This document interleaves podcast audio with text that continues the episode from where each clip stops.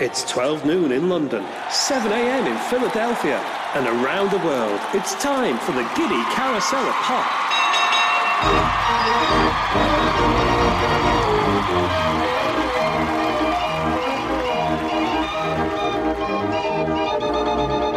Hello, and welcome to a very special edition of the Giddy Carousel of Pop, the podcast where we take an old issue of the Swingerillion Pop Mag Smash Hits and have a good nose through its pages. And as Live Aid celebrates its 35th anniversary in July 2020, we'll be looking at the corresponding issue of The Hits from the 17th to the 30th of July 1985 with a cast of thousands to help us along the way. We'll be hearing from David Hepworth, Mark Ellen, and Barry McIlheney, three former Smash Hits editors, and also hit staffer William Shaw, who were all at Wembley Stadium on the day, along with TV director David G. Croft, one of the people responsible for what we saw on our TVs. Plus, some of you lot, our Pop Kid listeners, have sent us their memories of the biggest shared pop event we've ever experienced. But before we get any further, let's do some introductions and welcome our guest. I'm Simon Galloway, and with me, as ever, he's narrowly avoided being scissor kicked by Adam Ant and a groping by Bono just to be with us. Will you meet and greet Mr. Gavin Hogg? Oh, thank you, thank you, thank you. it's true, all that happened, yeah. And to assist us on our quest, to joining us live from Phil Collins's Concorde, it gives us great pleasure to welcome back to the carousel Tim Robinson.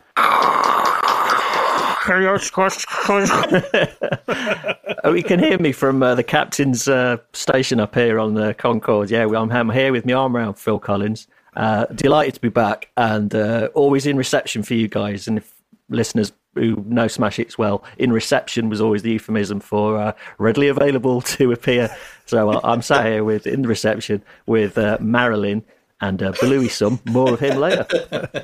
As always, if you want to read along with us, you can do just that. Thanks to a couple of amazing websites, Brian McCloskey's Like Punk Never Happened and Smash Hits Remembered. You'll find links to the scans of this issue in the show notes, along with Spotify and YouTube playlists that include pretty much all the songs and artists featured in this historic issue of the mag. And you'll also find these links on our websites, giddypoppod.home.blog and over on our Twitter and Facebook feeds. Just search for the Giddy Carousel of Pop or at Giddy Pop Pod. Now, we've got loads to cover, so we'll be splitting the podcast into two parts. In this first part, we'll be looking at the Smash Hits coverage of Live Aid plus the concert itself, and also how it was covered elsewhere in the music press. And in part two, we'll be going through the rest of this issue of The Hits as we would normally. So there's just one thing we need to know. Where were you on the 13th of July 1985? And what were you doing? I just kind of remember this huge thing, what was happening on the television, and um, I must have been quite of a talker when I was a child because my dad um, sponsored me to be silent through the whole thing, which I think I probably did a couple of hours, but um, okay. I was a massive Paul Young fan I was looking out for him really. Uh, we went to the Royal Tournament at Earls Court in West London, and I can remember Status Quo kicked it off with is it rocking all over the world as we parked yes, the car, and of course then it's sort of chaps from the navy uh, pulling big guns around for the next four or five hours. Then we must have got back home to Essex. Would have been dark by then, I think. Uh, be the, the all joining each other on stage for the final sing along, I think. So, yeah, I remember almost nothing about Live Aid. So that's what Pop Kids Joanne Fishwick and Brett Tremble were up to. But Tim, what about you? Uh, right. Well, I was, I think last time I was on this show, amazingly, I've been on before, I was still in uh, what is now known as East Riding of Yorkshire and the Zen North Humberside, uh, in a not very picturesque sort of what I would describe as an industrial village, sort of industrially farmed area, uh, flat as a pancake, you know, see from fields of barley for miles around. And all I remember, all I remember doing is being really excited about Live Aid spending the day sat in our front room. I think my sister was upstairs because she was poorly, so she was watching Spandau Ballet from her bed with a bottle of Lucozade and a comic, uh, well, a copy of Smash Hits probably. And I would have been sat downstairs with my mum, and I think we watched pretty much all of the uh, the BBC, BBC Two, by the way, broadcast. It wasn't on BBC One. I've just found out, and just watched pretty much all of it. Probably dipped in and out. I wasn't a huge Bryan Ferry fan, unlike the very sophisticated Simon G there, who, who was probably on by this time was on to Phil Manzanera solo albums. So I was a bit nonplussed with some of it, but I think I pretty much watched on that beautiful sunny afternoon the whole thing from, from right up until uh, you know the, the chorus of uh, "Feed the World," and I think I uh, probably dipped out when we got onto sort of you know the USA stuff later on, like most people. Yeah, so that's that's what I was doing then. So who were you looking forward to seeing on the day? I'll tell you because I remember this vividly. I was quite excited to see Tears for Fears because I'd quite liked the last couple of singles. Was it round songs from the Big Chair this sort of time? Yes, I can't remember. yeah. Anyway, I remember hearing them on the radio, and I remember thinking, "Oh, that would be good. I'd like to see them. I'd like to sort of see them, you know, in action and how see how they sound live."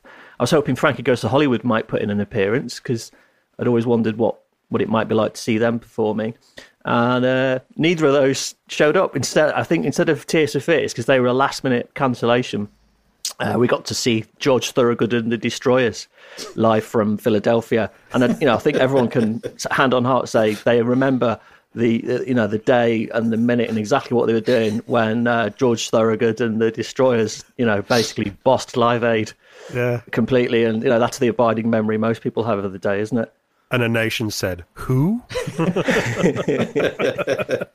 So yeah, Tears for Fears let me down. I've never and I never really got into them since, really, other than the best of Tears for Fears, uh, which I've got from a charity shop. So yeah, What about you, Gavin? What were you up to on the July the thirteenth, nineteen eighty-five? It's a very sad tale.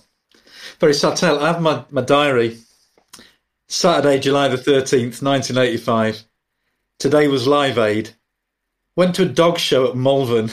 Oh, saw Auntie Sandra and Uncle Jeff. Adam Ant was on Live Aid, but I only heard him on the radio. And therein just, you know, lies a whole sad tale, really. So I was 15, very excited because Adam Ant was going to be on. I was a massive Ant fan. And the day before Live Aid is on, on the Friday, my mum says, Oh, we're going to Malvern tomorrow. It's a dog show. Your Auntie Sandra and Uncle Jeff are coming up to uh, show their shelties. And I was like, But it's Live Aid. I need to watch. Li-. No, no, you're coming to the dog show. I was like, Mum, it's Live Aid. but she she just didn't understand. So I got dragged to this fucking dog show. I mean, we didn't even have any dogs, you know I mean? She just wanted to see her sister, my Auntie Sandra.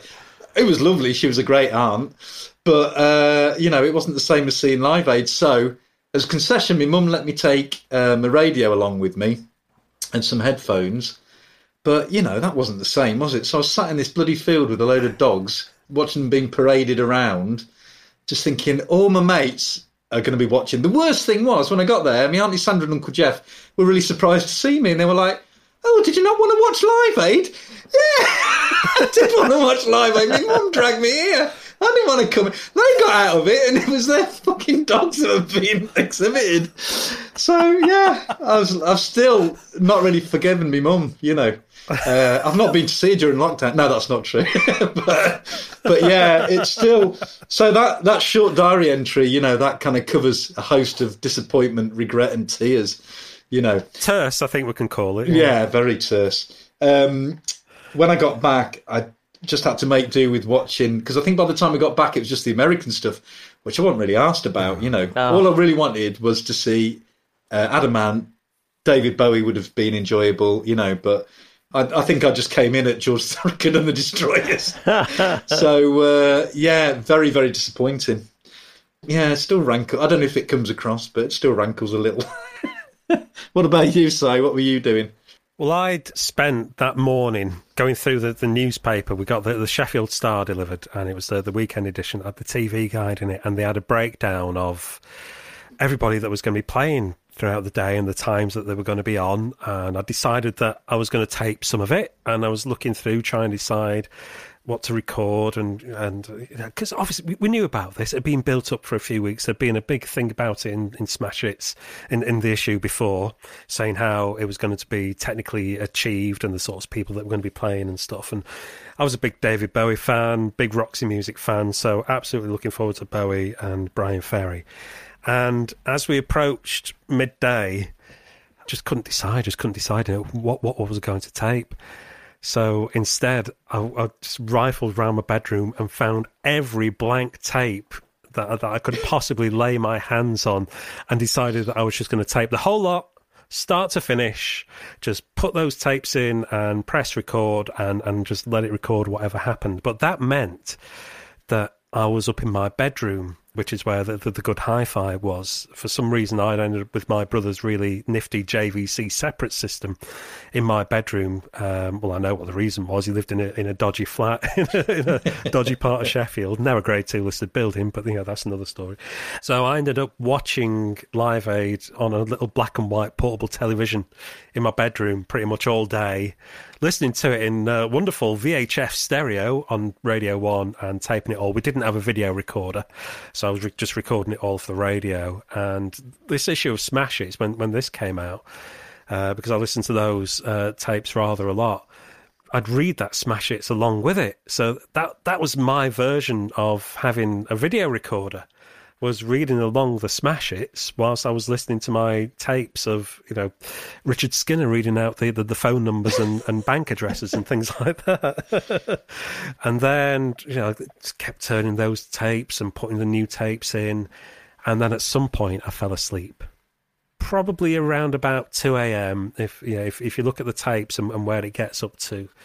And unbeknownst to me, whilst uh, after I'd nodded off, somebody came in and switched off the stereo and the tape recorder oh. and switched off the telly.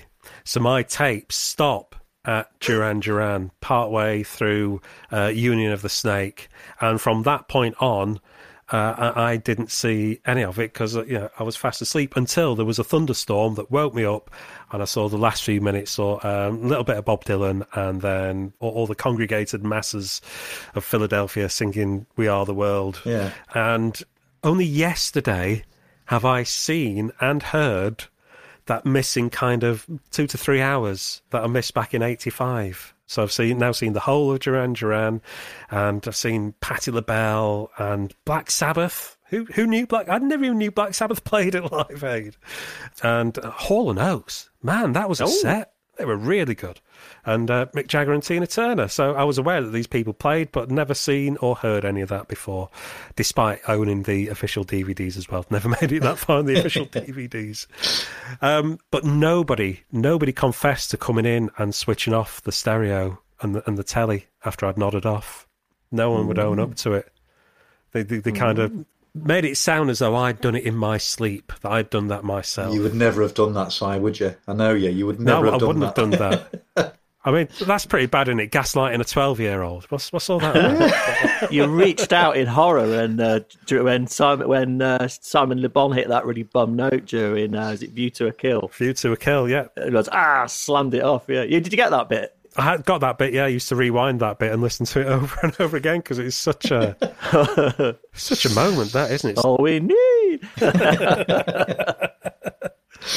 Gav, I feel a little bit a little bit guilty now that we're talking about this and and you missed out. And I'm guessing you saw you've seen highlights and stuff since. I've seen bits, but to be honest, I was kind of emotionally traumatized by the experience. So it's still quite hard for me to watch it. it sounds ridiculous as a 50 year old man 35 years later, but it's still kind of like the one that got away a little bit for me. You know what I mean? Yeah. Because I should have been there watching it and I couldn't because of my my mother that just didn't understand. And you know, and I I wasn't a rebellious enough teenager to go, well, F you, mum, I'm not coming anywhere, you can't make me. You know, I'd never dreamed of doing that, so I just had to do what my mum said, you know.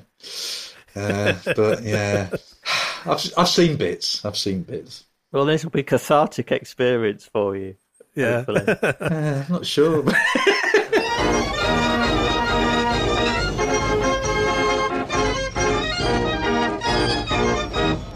So we will dive into that issue of smash hits now. Um, Bob Geldof on the front, fist in the air. He did it. Live Aid, one day that shook the world.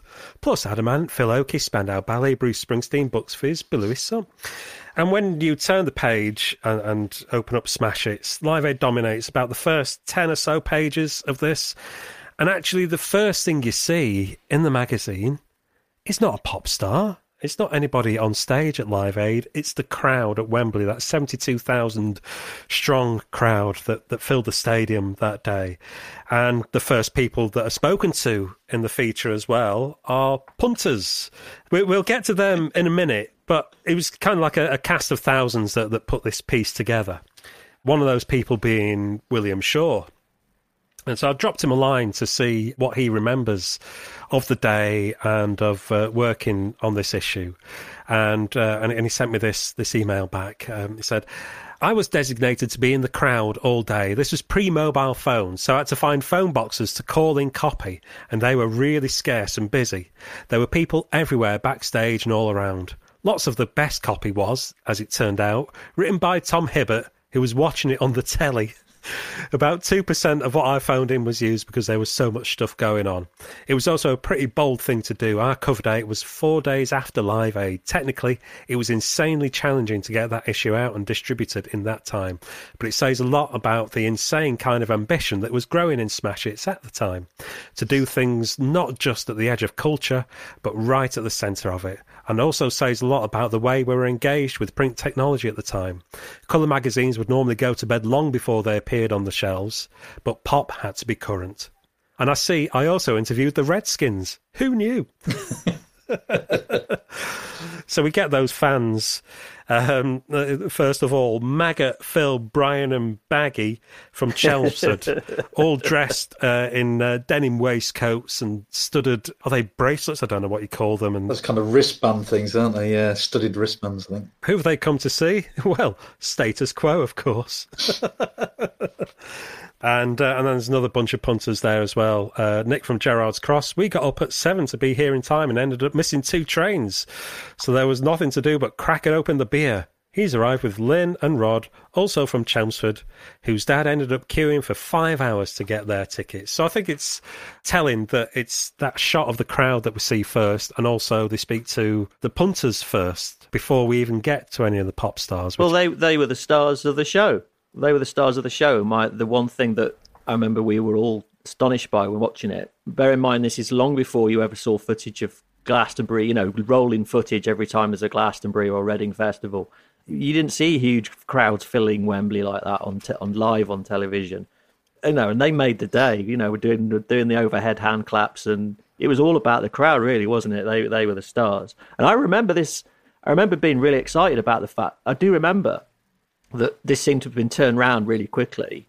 And when Smash Hits arrived, it was like, they've got a whole report on Live Aid already.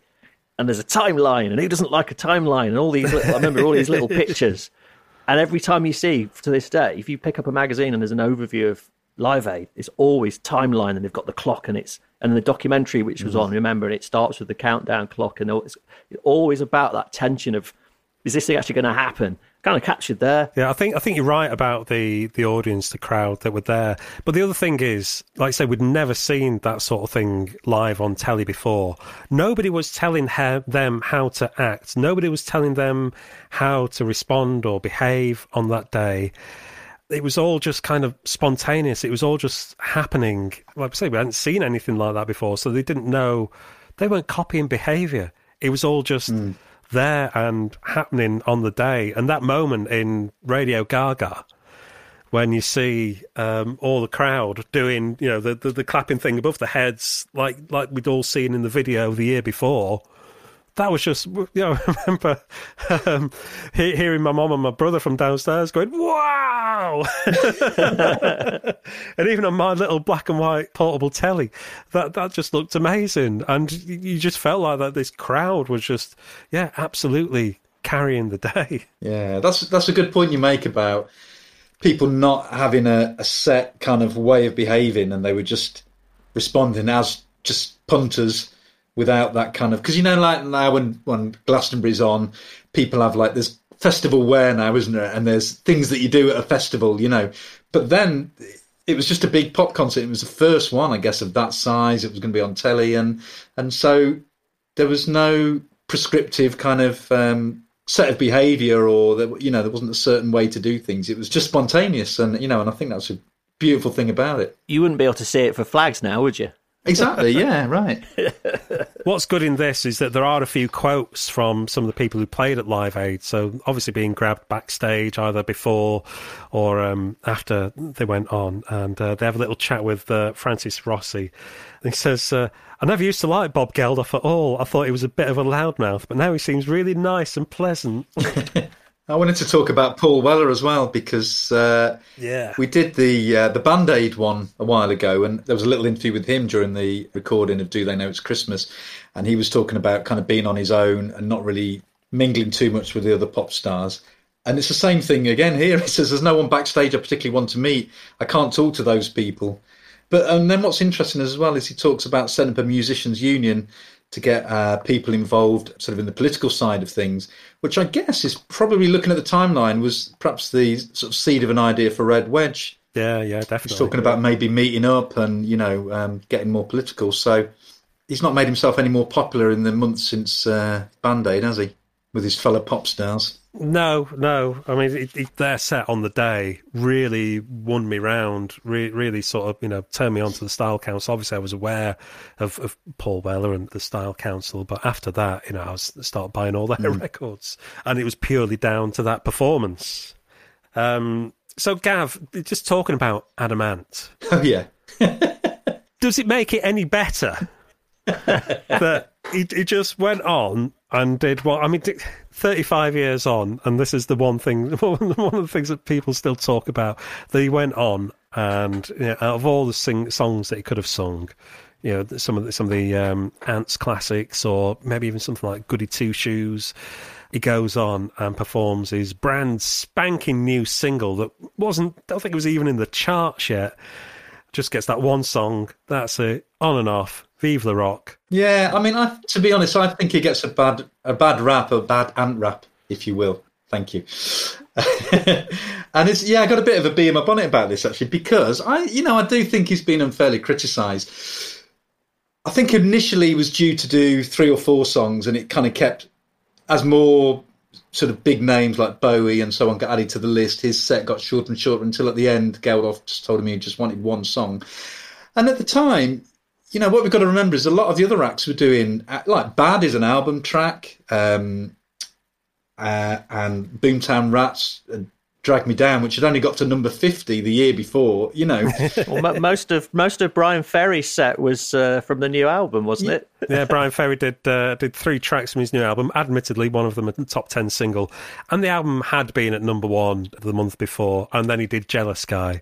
But we'll get onto the uh, the wasted opportunity of Mr. Ferry in, in, a short while. But yeah, um, Status Quo did an album track. Um, the Style Council did an album track. Spandau did exactly, and you know, so I mean, what, what I was going to say was that sort of nostalgia thing of you just come on and you do your big hits. I mean, you know, Weller didn't do any jam songs, whatever. You know, it it didn't really exist then. I don't think there was that same expectation on people, and it's only now looking back that people criticise him for doing his new single. I mean, it wasn't like a ballad. You know, it was a it's maybe not his finest song, but it's not a terrible song. You know, it's upbeat, not, not at all, no. and it's a nice message. You know, Viva la Rock, because the day was about music and and positivity, and so it's got that element to it as well. So I really think he's um, he's kind of suffered a bit of revisionism, you know, over the years, and the fact that because you know you think well, some people if they were told at the end, oh, you can only do one song, they might just go, oh, I'm not doing it then, you know, see you later, mate. But he still went and did it, and it was one of the most energetic performances out of everyone. I mean, he could barely sing by by like the third verse, poor lad, you know. He was really. If you watch it now, you think no, he's really going for it. So um, yeah, I'm, I'm here to defend the ant, you know. But even the caption in uh, Smash Hits says, uh, "Some of the crowd don't seem to recognise the revamped ant." Who the hell's that? shouts a perplexed onlooker. Well, I, I mean, you know, three years before he was the biggest thing ever.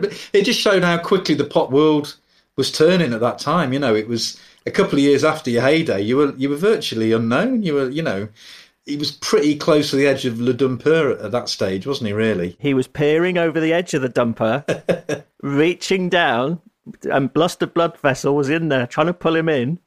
Um, yeah. but I think that was probably what Sir Bob was thinking at the time when he was when he was hacking the uh, set list down and sort of insisting that uh, Ant only had one number. I think he had him there under sufferance as well. I don't think Bob wanted him there at all. Bear in mind, it's two years since he'd had a sort of. I think Puss in Boots was the last big hit, a top ten, I think. Mm.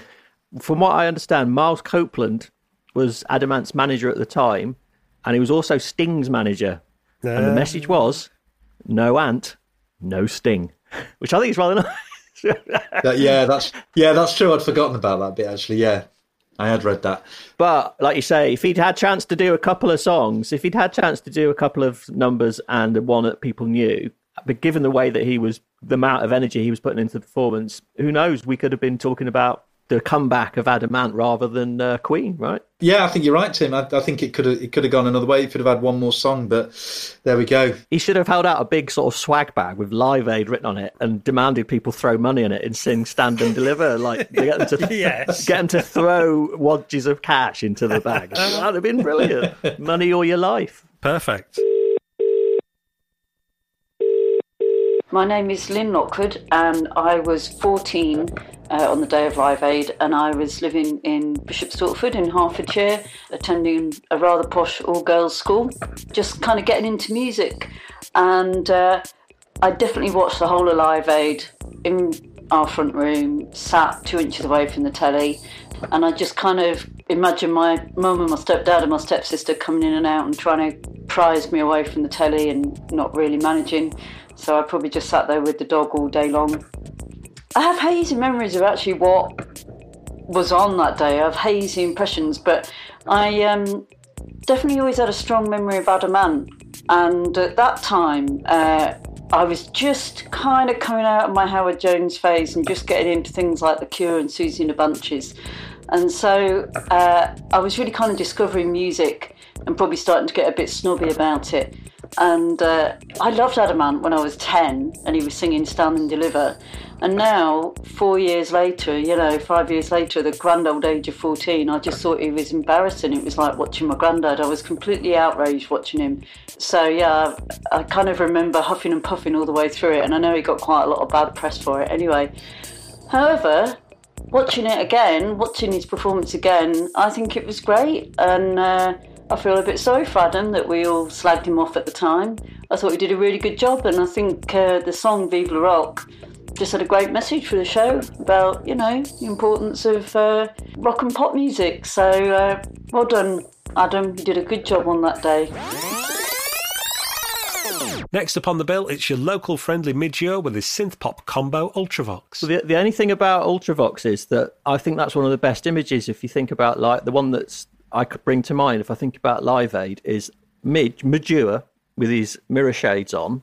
It's perfectly blue sky, it's beautiful sunny day, and the audience reflected back in Midge's mirror shades whilst wearing a very very hot looking jacket. Speaking of which, Spandau also employed the very, very hot overcoat, didn't they, as well? But that's an abiding memory. Yeah, not the the set isn't great. If you listen to the set, it's pretty clunky. The synthesis is going all going out of tune. I think they're just winging it a bit on the, the technical front. But hey, you know, well, Gary Kemp, who's got a, a, very bright orange blouse on, basically, completely unbuttoned, uh, and, and smash hits. So have a quick chat with him. It went very quickly. The greatest moment of my life, and it just flashed by. I can't believe they're just wheeling the bands on and off. Normally, you come off stage and loads of people are giving you towels and drinks and things. I fell off the stage and nobody gave a toss. and it says uh, 1405 Spandau Ballet retired to the backstage area for a few glasses of rock and roll mouthwash which is a smash hits classic, isn't it? Yeah. yeah. Um, Nik Kershaw, I've been digging around a bit because he says after his set, he tells Smash Hits, I didn't enjoy it really. It was a bit fraught, a lot more so than supporting Elton John last year because he also supported Elton John at Wembley Stadium. Is there anyone I'd like to meet backstage? Yeah, Sherry, my wife. So I did a bit of digging on this because principally I was looking for a particular photo of Nik Kershaw during his set at Live Aid that I, I, have got it in a, a, Live Aid souvenir that I bought from Asda a few weeks later that I cannot find anywhere. I've spent hours in the loft this morning and go through the Galloway archive, which was a, a box in, in the wardrobe with all like loads of memorabilia and stuff like that. I found my handwritten notes for the tapes of Live Aid and little cuttings out and all sorts of things could not find this souvenir, but there's a, a, photo in there of Nik Kershaw on stage we all know he's a you know a rather short chap, but he looks like he's lost in a forest of mic stands that are all kind of towering above him. Uh, it's just this this little little Nik Kershaw, and then all these big mic stands. I can't find it anywhere. I, I, one of these when I find it, I will share it. But yeah, so in searching for this, I found an interview that he did with a Suffolk newspaper who were talking to. Uh, it's like an anniversary piece, talking to stars of Suffolk who appeared at Live Aid. There's more than you'd think, and basically He got the fear big time, and uh, and I think he was just absolutely bricking it, basically on the verge of having a panic attack for pretty much his, his entire set, forgetting the words and, and just really anxious about the whole thing. So yeah, it just completely got the fear, and still when he talks about it now it is drenched with all this terror that was coursing through his veins on that day, and he just cannot. The, the poor guy's traumatized. Need, I think he needs a bit of therapy about it, to be honest. I bet he wish he'd gone to a dog show instead, eh? Yeah, exactly. well, this is the thing. Not this is the thing about a lot of the bands, a lot of, the, especially the pop groups. Nik Kershaw is probably normally playing at the Cliffs Pavilion, Southend, or you know Bath Moles Club, or you know Cambridge Corn Exchange. They don't. Paul Young had never played a stadium in his life. The biggest venue most of these groups would have played with someone like the Manchester Apollo, and there they are in front of seventy-two thousand people. I can understand them being a little bit nervous, and also not really having that in their arsenal of t- sort of stagecraft the ability to know how to put themselves across to a, a crowd of that size. I doubt Mr. Ant mm. and all the rest of them really knew how to do the stadium rock thing, which is why as soon as Bono and Freddie Mercury get on stage, the crowd are in the palm of their hands because those guys have played in Norma before. But the rest of them, Paul Young's never stood and looked at that number of people and rocked out. Weller looks nervous, you know. I mean, they all look a bit not surprised. And there's only one billion people watching on the telly, so don't yeah. worry. But Nik Kershaw, uh, one of my um, favourite awful moments of Live Aid is during the, the riddle, and it gets to the instrumental break in the riddle, and he invites the whole of Wembley Stadium, and he says this, I want to see you whistle. and then, and then he starts, he starts like, he purses his lips, and starts like whistling, showing uh, Wembley Stadium how to whistle, and then the camera luckily cuts away from him. But my God, I want to see you whistle. Come on, Wembley, let's whistle. Um, but yeah, um, Smash Hits right to point out that it's um, the, the spans that they get the first excited screams of the day. So they were the first proper like pin-ups of the day that were playing at Wembley, and everybody gets uh, a li- little bit excited for them. The one thing they got wrong, if you watch it back, and yes, listeners, I have sat through quite a lot of Spandau Ballet on Live Aid recently, is they do the slow numbers, but they speed them up to a, a ludicrous degree. Um, so true, which is a, this lovely slow ballad, is like so true, funny how with this. It's almost like a like a stomper. They just speed it right up. I guess because they want to get more songs into the set, and because maybe they're worried that the audience will be turned off by a, a, slow number, completely missing the point that it's a hot sunny day. And what do people like doing in stadiums if they if they're not jumping and singing? They like a sway with their arms in the air, and they want to they want to gl- glide from side to side, which is which is exactly what you would do to uh, True. The other big mistake they made was playing a track called Virgin, which was an album track. I'm not sure. it hadn't even been released at that point. Yeah, a brand new song yeah. that didn't come out until the following year. And it didn't play gold. And Hadley, to this day, has regretted that they didn't play gold. So yeah.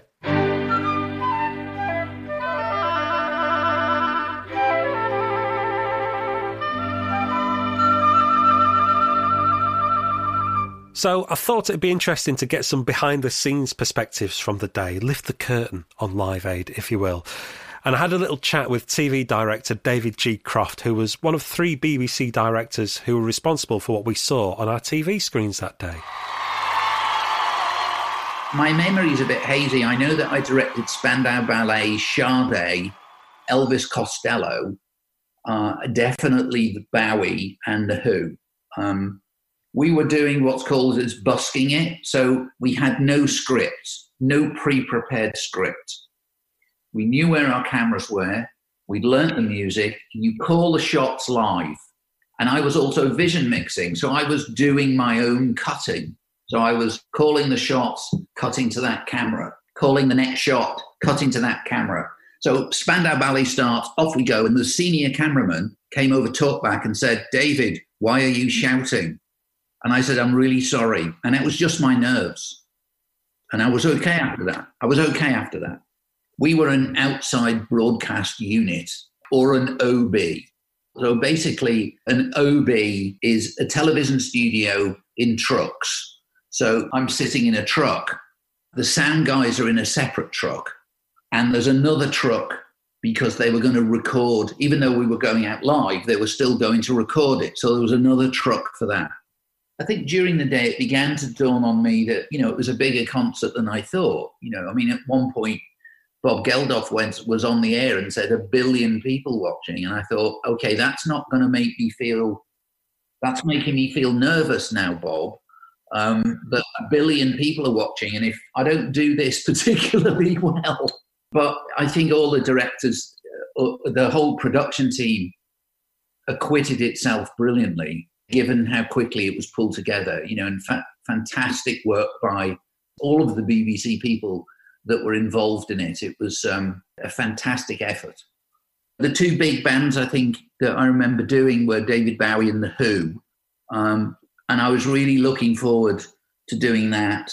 The Who's performance quite famous because that's when we had a blackout. The mains went, you know, the giant fuse at Wembley blew. So I'm sitting here going, what the hell is going on?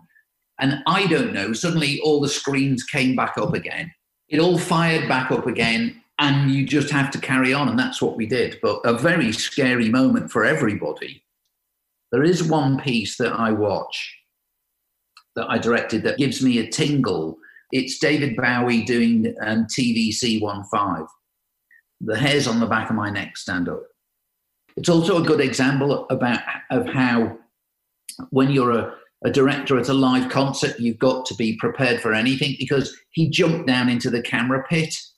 I didn't know he was going to do that. Neither did the cameraman. what does it mean to me? Um, I think I'm very lucky to have been involved in a show like Live Aid that does have a lasting cultural legacy. So for me, you know, I am fantastically proud of being associated with a program that people still want to talk about. And I think the other thing that's important is it captured, it's a snapshot of the immense rock and pop talent that was around at that time in the United Kingdom. So then we hit the kind of the mid-afternoon lull. The the heat's it's getting hotter in Wembley Stadium, and uh, we we get Sade, Sting, Phil Collins, Howard Jones, all just kind of drifting by on the telly at fourteen fifty two in Smash Hits, they point out it is now announced that one and a half billion people around the world are watching Live Aid, but how many of them have ever heard of Dennis Waterman or Rula Lenska, who are now being interviewed on TV backstage? One wonders. Five. Yeah. I think.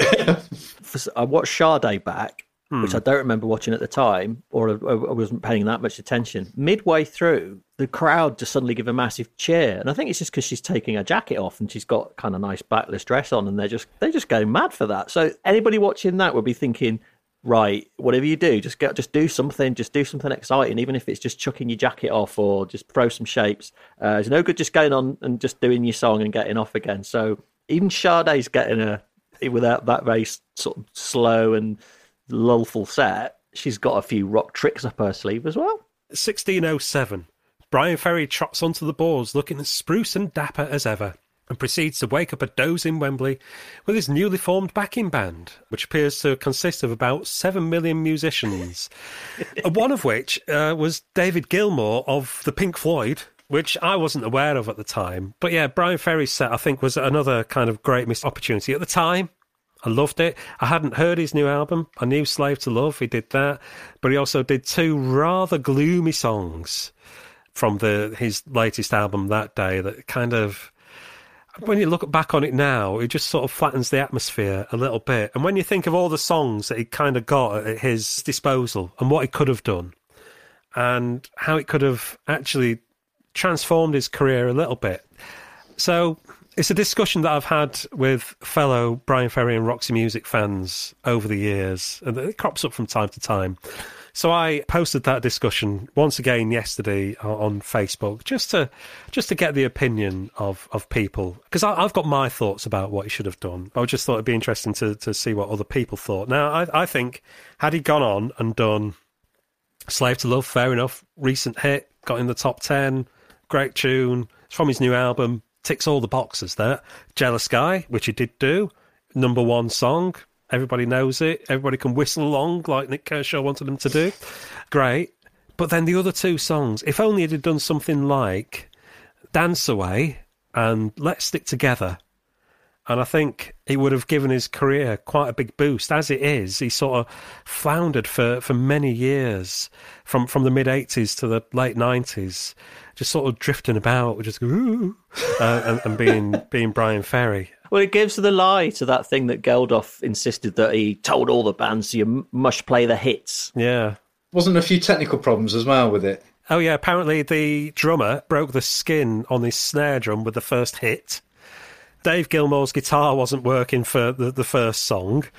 Bryan Ferry's mic conked out, so ended up being given two mics. I don't know why they gave him two mics if one wasn't working. Yeah. Why didn't they just give him one that was working? So for, for his set, he's yeah. kind of singing into into two microphones and just sort of like you know just sort of drifting about the stage and stuff. But on, on that Facebook discussion, my friend Chris, massive Roxy and Ferry fan, said, well, you know, it didn't do his um, sales any harm. But if you look at the album charts over the next few weeks, there's there must be at least half a dozen, maybe even up to like you know eight or ten acts whose albums all subsequently went up in the weeks after Live Aid. Now, Ferry's album did eventually go back up in, in October, but it took a long while. Whilst it didn't have any negative effects on his sales figures, it didn't have any positive ones either. It didn't catapult him into the charts like U2 and, and Queen and Madonna. But my friend Jocelyn was actually at Wembley on that day. And she, she said, I was there and Ferry's set bombed more than most acts. He saw it as an opportunity to launch his new album and be showcased across the US. Massive faux pas. The savvy artists made the most of their limited time slot. Queen were phenomenal, and I didn't even like Queen. So that's uh, that's what my friend Jocelyn says about that. Now, Tim, you were saying that, that Paul Young hadn't played uh, a big venue like that before, but it doesn't really show in his performance. I think I remember that. Um, I haven't watched it for a long time, but I remember it from the day as being quite impressive. You know, Paul Young's quite a tall fella. He got his mullet going on and giving it all his um, soul boy thing. I thought he came across really well. Yeah, yeah, he's certainly going for it. Like you say, it doesn't show. I suppose he's, he's still, in a sense, performing what you would normally do in front of the Manchester Apollo rather than the Wembley. And whether that reaches to the back of the venue or not, I don't know. But he was probably one of the biggest stars at the time in terms of pop, and he was at his absolute peak. So yeah, he's going for it. He made the best of it, didn't he? The other thing that reminds me of as well is that the, the narrative, we can if we can be a bit NME for a bit, the narrative about Live Aid is that it heralded the new era of rockism and a return to retro rock, and you know the old guard came fighting back to get rid of all the you know this pop filth that we've been throwing at the kids. um, but, but actually, if you look at the lineup, then the reason I was excited about it when I was watching it at the time was there are all the pop stars du jour. There's Duran, there's Spandau, there's Howard Jones, there's Nik Kershaw, there's Paul Young. These are all the people that have been on the cover of Smash Hits, and we were we were looking forward to seeing them. So it was a mixture of the two. The idea that that was the end of pop is is a bit of a fallacy, albeit you know, Howard Jones probably his last huge hurrah, and you know, we didn't hear a huge amount from uh, poor old Nik Kershaw after the riddle. Uh, but that's that's just pop. It's a pop concert. Tim mentioned the NME there, and, and it reminded me. I dug out this old um, issue of Word from Ooh. 2004, and it's like a Live Aid special. Obviously, uh, Mark Ellen and Dave Hepworth were part of the Word, and, and they were very involved on the day. Uh, so there's a big special, and there's a little article by Paul Du Noyer, who at the time was working for the NME, and you were just talking about the NME, and and I read his little piece. It was quite interesting. It was the last, so him going to Wembley to do a report on Live Aid was the last piece he filed for them, and uh, and this is quite interesting. He, he, so the last few paragraphs, he says the following week the NME carried my report. On the cover was one of David Bailey's stark black and white photos of an afflicted African child. I thought that was a brave sort of gesture for a music paper, though the motive might have been a self righteous way of denying more publicity to the pop stars. At any rate, the rest of the coverage was grudging. I was given a single page. The same space went to an anti capitalist critique of overseas aid, and a third page went to a journalist who simply watched the show on TV. His stern verdict I didn't like what I saw. On some intuitive level, I think the people at the NME disliked Live Aid because it symbolised the death of rock as a rebel subculture our music belonged to Fleet Street now, to children and to pensioners, even to the royal family. It believed in God causes, not in the apocalypse. It surrendered its leather jackets for some nice casual togs, and became not a way of life, but one more consumer choice. A part of me could mourn that too. rock and roll mattered, but as those terrifying images of dying babies showed us, some things mattered even more. Powerful stuff. it, is, it is powerful stuff. Yeah, yeah. he was he was saying that the uh, the NME beforehand had been quite sniffy about it because it was at that time they were sort of quite left wing and and generally uh, not in favour of charity, much like the Redskins, who we'll come on to later, I'm sure. But they were coming from a similar kind of political position and. Uh, yeah, just interesting. You know, the, the amount of coverage comparing the coverage that was in Smash Hits a very short time later where they gave pages and pages and pages for the event, and the fact that Paul Du Noyer was there and got a single page, and that was it. And then the other page was a critique of it. So yeah, but to be fair, there are little voices of dissent, even in addition to Smash Hits, aren't there? And obviously they're 100% behind it. But yeah, again, like I say, we're going to read about the Redskins later, and they're not afraid to sort of put the other argument. So it's good that that's there, isn't it? Because I mean, we're not, we're not, let's not get into the political ramifications of the whole thing because it's shaky ground. But like, yeah, um, yeah, they, they do they do at least acknowledge that, and I think there was quite a few people came out and said, yeah, actually, no, we're not this isn't quite the the the, the right solution. Yeah, Huey Lewis and the News were one of the uh, one of the doubters, believe it or not. Yeah, yeah, they, they, yeah, he he pulled out and he was he didn't like the the whole. I can't remember the quote, but yeah, he was he was pretty matter of fact about it. He didn't think charity was the the right answer to this. Huey Lewis and the News kids. Yeah, and he said we don't know where where the money's going, whether it's going to go go to the right people. Uh, I don't think this is the, the, the, right way to be to be dealing with it. Yeah. Mm. Um, well, after we've heard from someone who was at the NME, let's get the view from its main rival, Melody Maker. Um, future Smash Hits editor and previous guest on the carousel, Barry McIlheney, was the Makers' man on the ground at Wembley that day. I would probably have been 24, or 25. Uh, and most of the other members of the Melody Maker staff. I was the junior cub new boy. Most of them would have been in their early 30s, mid 30s, married, some of them. Some of them would even have had children. So when when they were looking for somebody to go to Wembley Stadium on a Saturday, on what was forecast to be a very hot day, there was nobody that interested. They would much rather have, you know, stayed at home. Whereas for me, I, I, you know, I was only two years out of Belfast, having been working in the public library system. So the idea of going and sitting in the sunshine, watching Adam and the Ants and may, maybe the Style Council and whoever else might be promised was a very attractive idea, and I had nothing else to do. Uh, I was, I didn't do it my own. I should say I was with the late great Carol Clerk.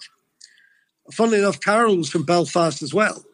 So weirdly enough, you have these two people from Belfast, both working in the Melody Maker. So off I went with no real sense of expectation that this is going to be history in the making.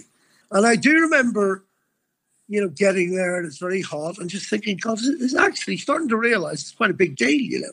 And of course, you had that memorable, brilliant opening 10 minutes when the Quo come on and do Rockin' All Over the World, you know, which is just so perfect. I mean, you know, I wouldn't say there are that many status quo fans there. I wouldn't classify myself as a, a member of the quo army, but everybody likes that song and everybody likes three minutes of status quo. And off we go from there, you know. And of course, it starts to become incredibly exciting.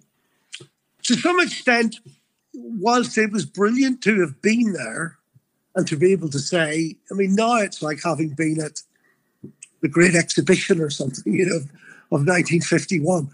But but although that was thrilling, you also realize, and this has become even truer over the years with other events, that actually watching it on TV has its advantages because you were able to see the context and, and, and the, the Geldof Hepworth contretemps and the famous, you know, very moving clip from from Africa and Billy Connolly crying and the act, you know, the sense of a global jukebox and the world um, watching. You didn't really get that. You know, I was just more, I'm at Wembley and there's a gig on. And it was hard to, to comprehend the scale of it, even while you were there.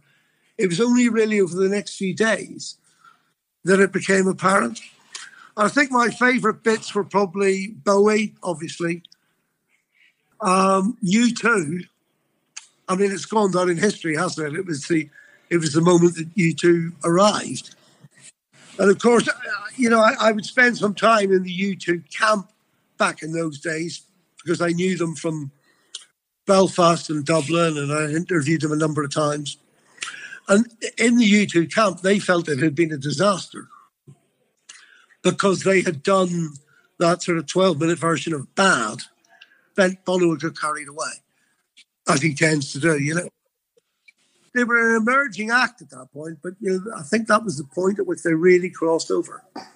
So I've loved U2, George Michael, you know, I always loved George Michael, which was probably a prelude to my smash hits period.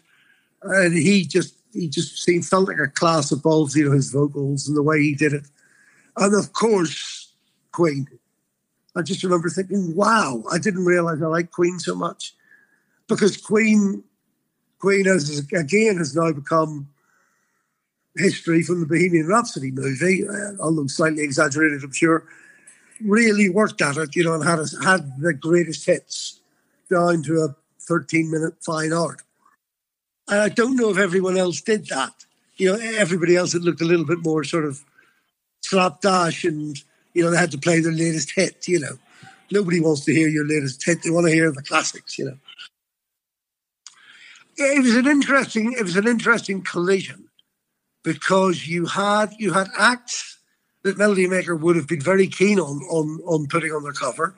Um, U2, Bowie, although Bowie was going through a strange career path at the time, sort of post Let's Dance, pre Tin Machine. We wouldn't have had, you wouldn't have had Wham, you wouldn't have had Spandau, you wouldn't have had Duran Duran. I mean, it was probably more of a smash hits lineup than a Melody Maker lineup but because of the scale of the event, you couldn't have not put it on the cover. Whatever magazine you were, whatever your natural constituency was, there were enough acts that, that your audience did love, like Dylan or whoever, for people to want to know what had happened. You, you would have looked insane if you just sort of had pretended it hadn't happened. But Carol and I, on the logistics of it there's a Saturday, the Melody Maker comes out on a Tuesday you know, you can't come out the following Tuesday, it's too late. So, of course, there's no internet, there's no instant phone. So, you, if you're out on a Tuesday, you're going to have the first, along with the NME, big kind of in depth magazine account of this historic day. But if you're if you're not leaving Wembley Stadium until midnight on the Saturday night, and you're going to be in the shops on a Tuesday, you've got a you've got a very narrow window. And my memory of it is that Carol and I, I think, went straight. I think we went straight to Carol's house, and fueled by coffee and other maybe slightly less legal substances and alcohol, we somehow or other managed. You know, hey, I was a young man at the time, and I think it was at that point we started to realise something very special was going on here. It became apparent that this was way more than just a bunch of acts on a stage.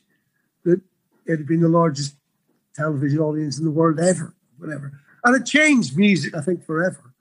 I think, you know, the there's almost a dividing line, you know, before Live Aid, after it.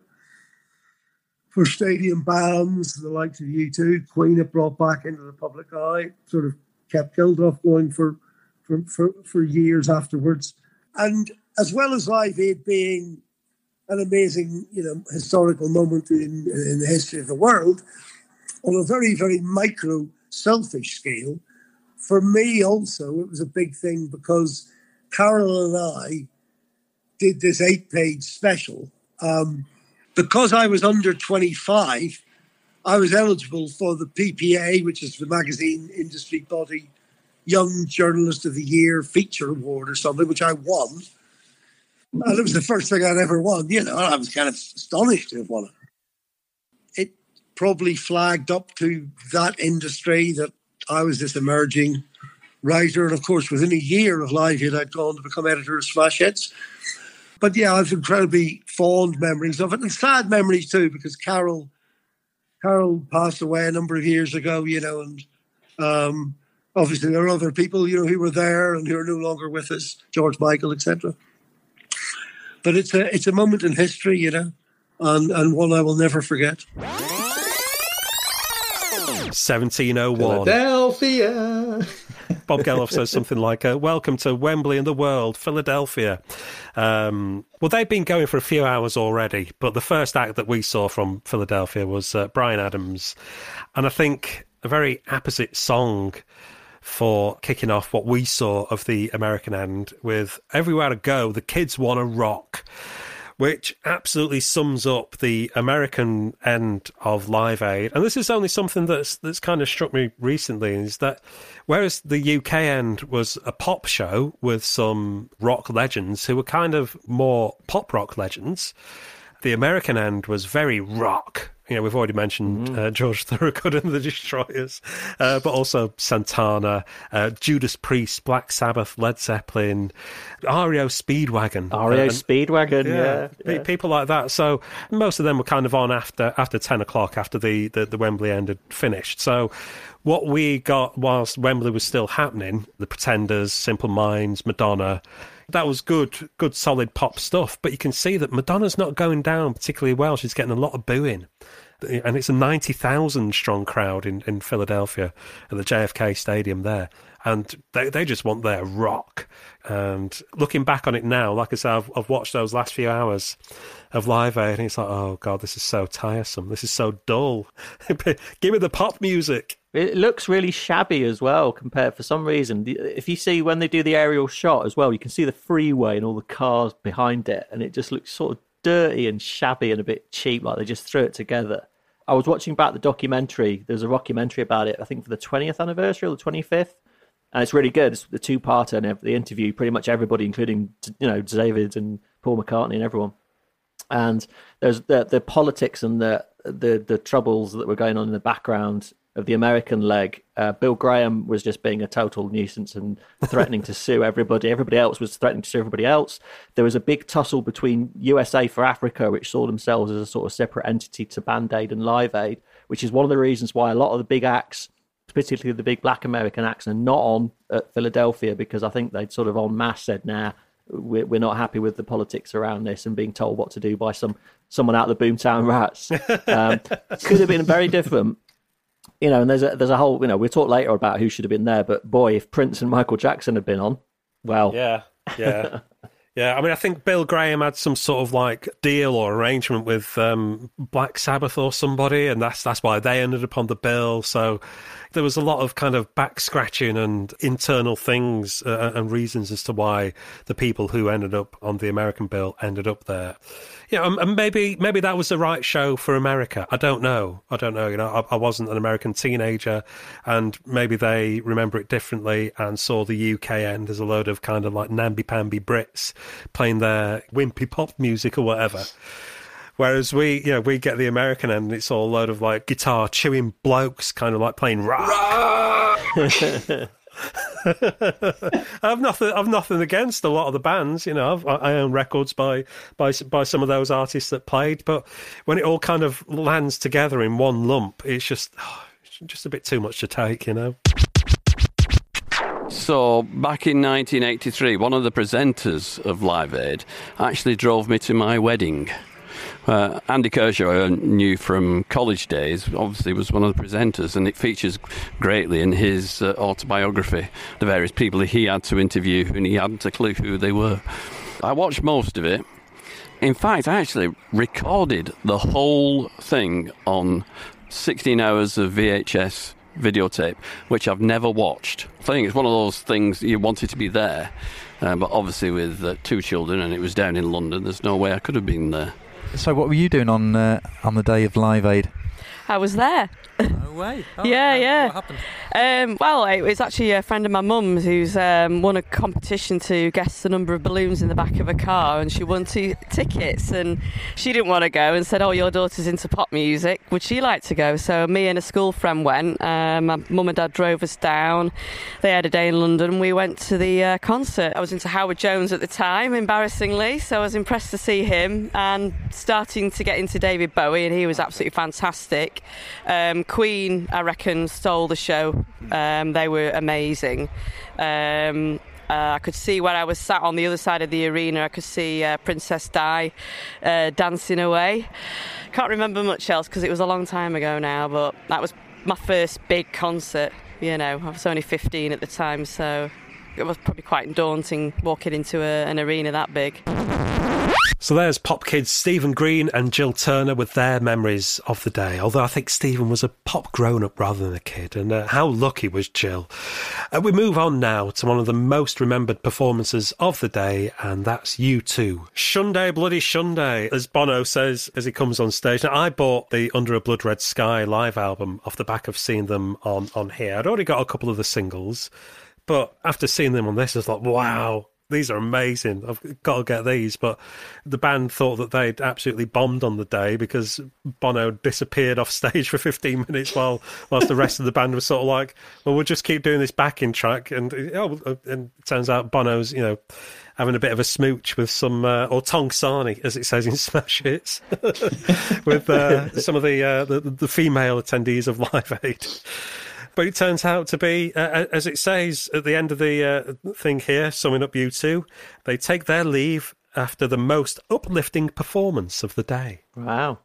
I'm really pleased also, regular listeners to this podcast will be pleased to see at 1721 the mention of uh, shimmering shards of sepulchral majesty. Yay!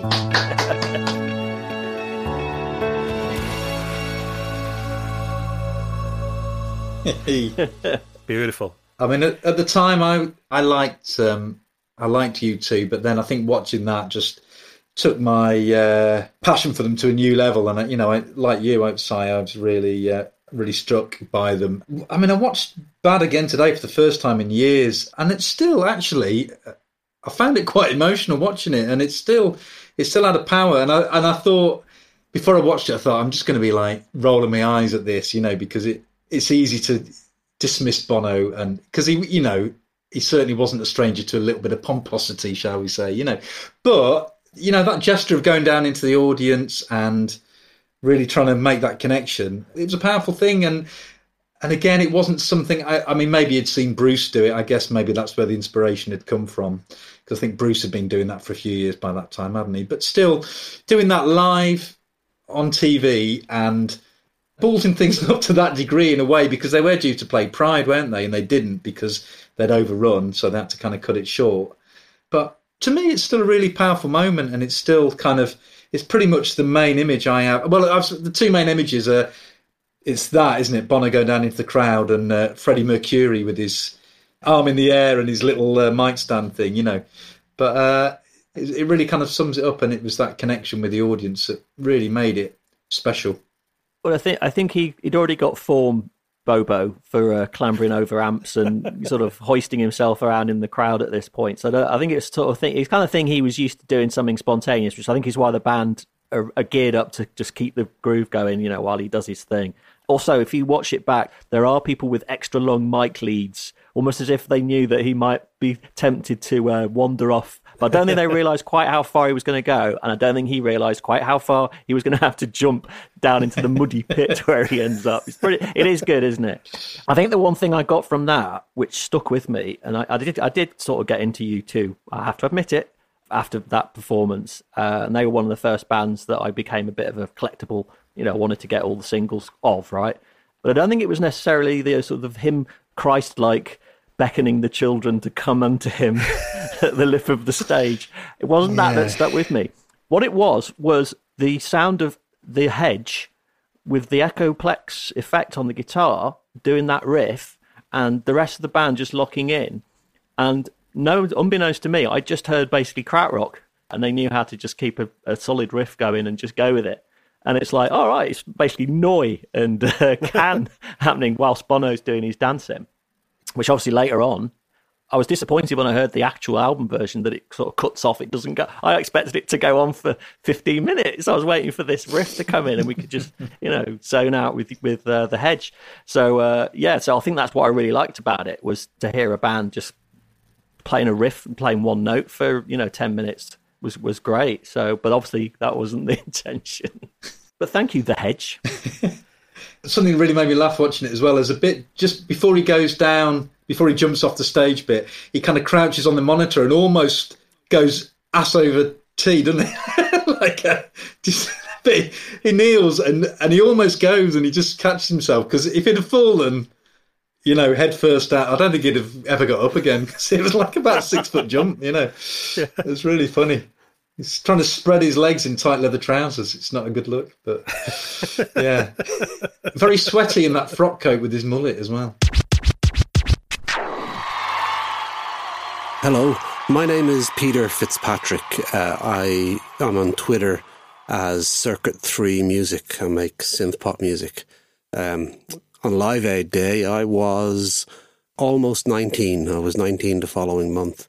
And I was in Wembley, um, even though I'm from Dublin and was, of course, living in Dublin at the time. I saw the, the notice for the gig, and that was it. I, I took a day off work they didn't believe I was going. I had to show them the ticket. And I travelled over on the ferry from Dublin to Holyhead in Wales.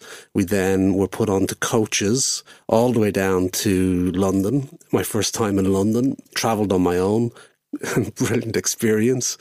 And I tagged along with a couple of fellas who'd been to London before and knew how to get around on the tube. We walked into the stadium just as the Royal Guard were doing the salute thing, and um, just as status quo came on, I was walking down across the pitch um, and making my way up as far as I could. Because I was on my own, I didn't have to worry about anybody else and made my way up as close as I could to the front.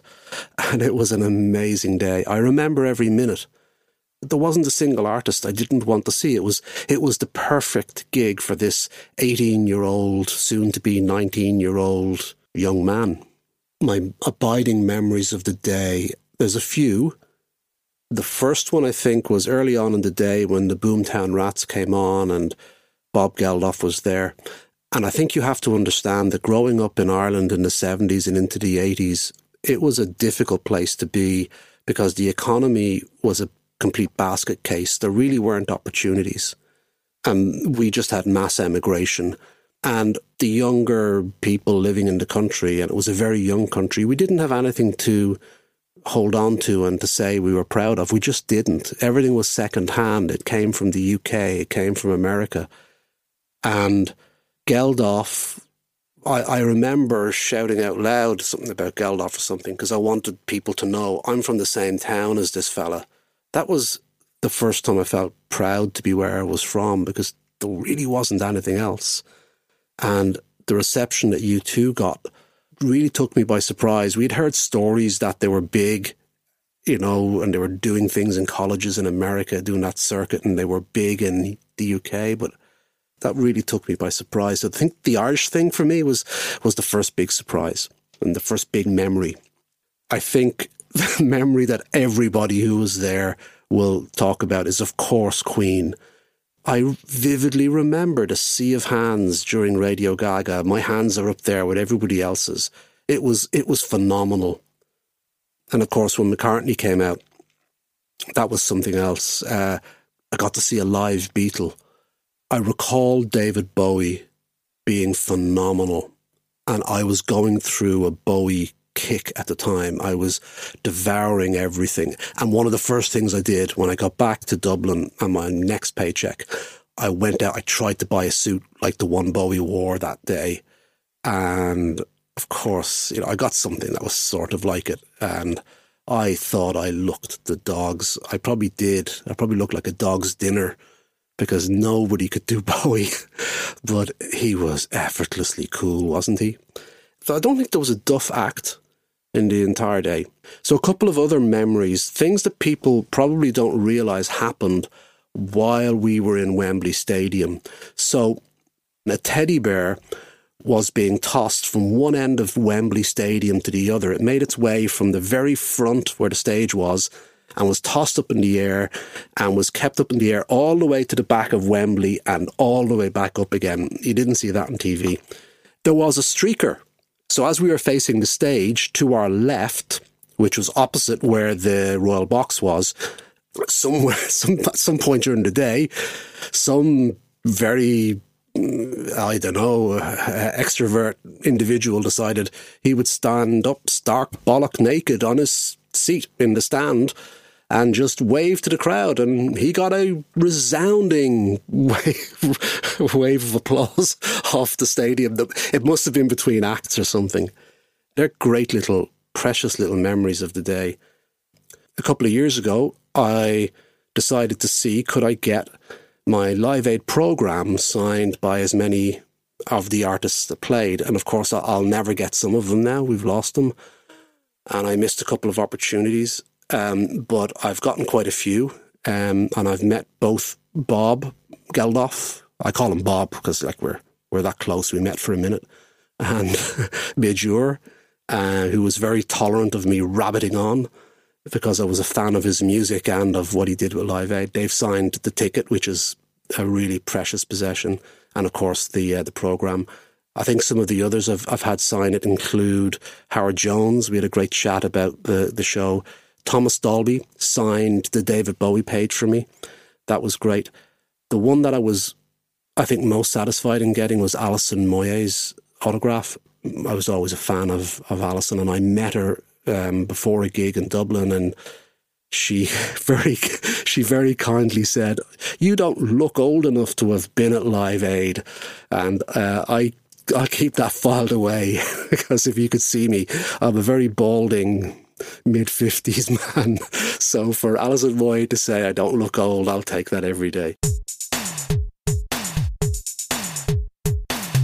Going back to Smash Hits now and 1839 back at Wembley, it's time for a bit of zany humour from funny men Griff Rhys Jones and Mel Smith, who come out dressed as British bobbies. After a couple of not V popular gags, they announce Her Majesty, Queen. And onto stage centre prances Freddie Mercury in skimpy white vest and tight jeans. The roar from the crowd is huge, reaching an alarming crescendo as Freddie starts to tickle the ivories and sing the opening lines to that hoary old chestnut Bohemian Rhapsody. Just about everybody seems to be wigging out to Queen. Who'd have thought it?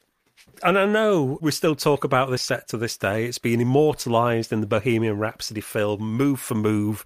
Even a cameo from a, a David Hepworth clone who looks more like Timmy Mallett, but less said about that, the better. But it was an absolutely riveting and, and revelatory performance that was just like Uh, unlike anything else that we'd seen that day, you know, Queen did their final world. Well, we didn't know it was going to be the final world tour, but their final world tour the next year, where they were able to sell out Wembley Stadium. And I think it was purely on the back of this performance that they were able to just go out and play to, in some places in South America, over 100,000 people in one venue. And Freddie Mercury was just absolutely at home doing that. Yeah, I mean the Live Aid performance just raised them up another another couple of rungs, didn't it? I mean they were already kind of rock and roll royalty, but they kind of went stratospheric after that, didn't they? Well, it's in the name, isn't it? Yeah, exactly, exactly. I think it's just as well. It's for the career of uh, Mel Smith and Griff Rhys Jones that uh, the set was so good, and we could all forget that absolutely terrible gag. Ladies, here they are, Her Majesty Queen. It doesn't even work, does it? No, that's a really terrible gag, isn't it? Now, never put comedians on at big rock concerts, as Ricky Gervais will uh, testify. But it was a big deal. I, I probably wasn't really a fan of Queen at the time, and I don't remember them sort of being at a low ebb. I thought they were a big deal. They'd, they'd had a couple of recent really big hits, and kids at school like Queen. They were one of the older bands that I think younger lads and girls were still into. But yeah, you can't you can't really argue. I remember the Radio Gaga bit. It, it's game over, and it the winner is Sir Frederick Lord Lucan of Mercury, isn't it? Yeah, yeah. It still amazes me to this day that the whole of Wembley just knew what to do in Radio Gaga and then repeated it for We Will Rock You. Straight on cue. There they are, all are just just clapping along. And the fact that they then Freddie and Brian May came back later on and did that dreadful acoustic number, they transcended that because everyone seems to forget that bit as well. Yeah. Is, is, this the world we created or something? It's mentioned here, isn't it? Yeah, Mike Mike Problems Ahoy. Yeah, it was just absolutely drenched in feedback and the sound of the backstage roadies and technicians and things coming over the PA, or certainly over the broadcast, anyways. uh, and of course, the same problems that um, scuppered Paul McCartney's appearance as well. Meanwhile, Sir Clifford Richard is furiously banging on the doors, trying to be let in because he wants to go off. He's been watching it it all day, and he wanted to go and do an impromptu performance like it was Wimbledon or something. And of course, he does rock up on the uh, BBC footage apparently later on about three in the morning. I, Yeah. I can't remember if it's mentioned here that he does manage to steal his way in there, doesn't he? And then to the, well, Simple Minds, they played at the uh, Philadelphia end. Again, a welcome sight, doing Don't You Forget About Me, but they also did a track from the, I don't know if the album had come out at that point or, no, it, it probably hadn't come out once upon a time. It was still uh, probably a couple of months away, but they did um, Jungle Land, I think, didn't they? Oh yeah, yeah, yeah. Also, um, watching the footage, they think it's all over. Th- Someone's telling them to get off stage because they were overrunning, and somehow they caught up with themselves. And they just finished "Don't You Forget About Me," and Bill Graham's at the side of the stage going, "What are you doing? Get back on!" So literally, Jim Kerr just goes, "Thank you very much, Philadelphia. Good night." Walks off stage and immediately does a double, complete double take, and goes right back on again, and just goes, "Here's a here's a sound call." And he launches into um, "Promise You a Miracle," I think it is. Yeah, so they come back on. It's the shortest encore in history. And then Dame David Bowie graces the stage of Wembley, the one that I was waiting for. And I, yeah, asked me then who was the best person at Live Aid, and I would have said David Bowie. Even though I knew I was lying to myself and it was really Queen, but I, I thought David Bowie's set was great. You know, he's got Thomas Dolby on keyboards and a big chunk of uh, prefab Sprout backing him as well. Uh, and he doesn't necessarily do his biggest hits. TVC 15 just kind of scraped into the top 40 back in 76. Heroes wasn't even a big hit back in 77, but somehow seemed to fit the day. And more recent one with uh, Modern Love, and he also did Rebel Rebel. But he, was one of the performers who was used to playing in front of big crowds, and even though he was probably bricking it like many many people were, he doesn't show. He comes out and he, he absolutely nails it. And if Queen hadn't been on, I think Bowie's set would have been the best of the day. It is. It is really good. Like I say, yeah, I, I, I don't remember being that bothered that I didn't know the songs, and also I don't think anybody in 1985 was desperate to hear tracks from Ziggy Stardust or you know Aladdin Sane. I think he'd already got his act honed by then. They wanted to see 80s Bowie. The best bit though, because he cuts the set short. I think he was going to do five years, which would have been a bit weird. And he doesn't do it, and he's already agreed to cut the set short so that they can show the Cars video. But as he's walking along, he's go- and he says, "This is what the day's all about. Please send your money in."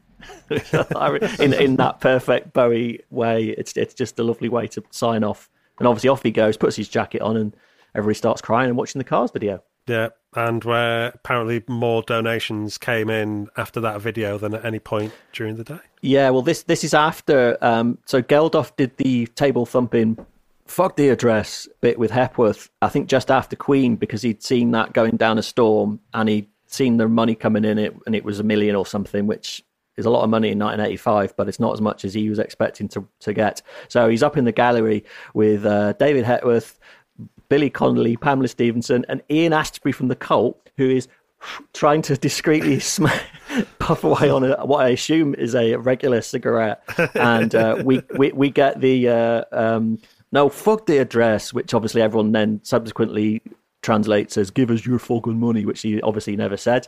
Interestingly. Particularly bearing in mind that the senior editor of Smash Hits is sat next to him and is the subject of the F word, no mention of it in this uh, report.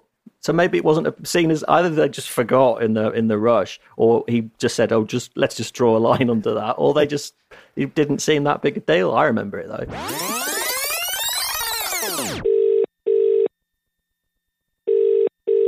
Hello, uh, Giddy Carousel Pop. Uh, my name is Richard, and in 1985, uh, during Live Aid, I was 18 and I was selling um, TVs and hi fis and stereos and all kinds of things at British home stores in Romford in Essex. My abiding memory of the day was um, being able to watch it while I was working, which was a bit of a luxury. So, in terms of looking back on it now, I've got a videotape because um, although I um, couldn't sit in and watch it, I saw most of it up until the point that um, I clocked off at about sort of six, seven o'clock in the evening on that Saturday. Um, I did get my mate Adam Polton to do a VHS tape of uh, bands that I wanted to be recorded. I've still got the tape, bizarrely, and um, Oh, it's uh, it's uh, it's a who's who's of '80s in terms of who I was liking. So I've got uh, Ultravox um, on there. I wanted to record. I wanted to record Bowie, Howard Jones. I managed to get taped uh, McCartney because my mate Adam was a massive McCartney fan and uh, insisted that I had on I had that on the uh, on the tape. Um, I've got all of the U2 performance. Um, I think I've got Spandau Ballet my uh, current girlfriend went um, with her brother to Live Aid.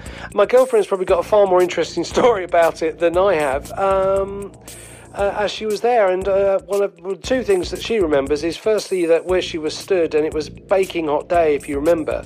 She came away from the day with a suntan down one side of her face. Um, and secondly, that um, she has still got a spare ticket because she bought six tickets for the event and could only get five people to go. So she still has to this day a spare ticket uh, for Live Aid. Um, anyway, that's my recollections. Uh, thanks so much for the podcast. It's bloody awesome. Take care. Lots of love. Bye. So Elton John, his set was plagued by feedback and stuff, but I think he pulls a, a master stroke by getting Kiki Dee on to do Don't Go Breaking My Heart.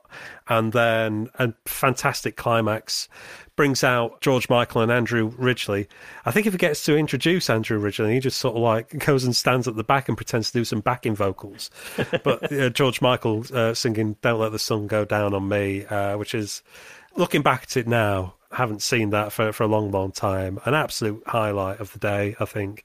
I wasn't, you know, my sister liked Wham and George Michael. That that was her thing, and it wasn't necessarily mine to like. It was mine to to scoff at. I liked proper music, and Wham weren't proper music. But looking back now, I can absolutely see that George Michael was just, yeah, absolutely brilliant on, on those those few minutes that he got on stage. After Elton John, we get Madonna from JFK. And then the uh, climax at Wembley, Freddie Mercury and Brian May doing a little song that nobody can hear. Paul McCartney doing a little song that nobody can hear. And then I think Bob Geldof has the right attitude when the, um, the, the assembled masses troop onto the stage and sing "Do They Know It's Christmas?" When he says, uh, "If we're going to cock it up, we might as well cock it up with all the world watching." Whereas you compare that with the uh, finale at Philadelphia, and they do. It's about an eight-minute version of "We Are the World." And they're trying to be really slick and professional, but mics aren't switched on. You can't hear Harry Belafonte. People don't know whether they should be singing their lines. Patti LaBelle just sings over the top of absolutely everyone, doesn't leave any space whatsoever. I mean, every charity concert with a big sing along at the end needed someone to do some improvising and ad libbing, and Patti LaBelle was the woman for that at Philadelphia. It was Alison Moyet in Wembley at our end of Live Aid. But not content with bringing out all these stars in, in Philadelphia, they bring on a children's choir as well, who you can't hear. That's just a step too far, isn't it? And it's just like, oh, stop it, stop it. You could have just done, you know, a couple of choruses and that, that would have been fine. Not just one more time. Let's do that again. Yeah, let's not. It's not sounding good. It's not as good a song as uh, Do They Know It's Christmas. Let's leave it there. Good night, Philadelphia. No, I think you're right. That sort of um, slightly shambolic ending was, was a perfect way of doing it, really, because it there's a real there was a nice kind of humanity to it, and it, it didn't feel over choreographed or over scripted, and it wasn't all shiny. It was a bit ramshackle and you know very British, really. You know, no, it's great. It, it was any way they could do it. Um, you know, it's not Christmas, but we're going to sing.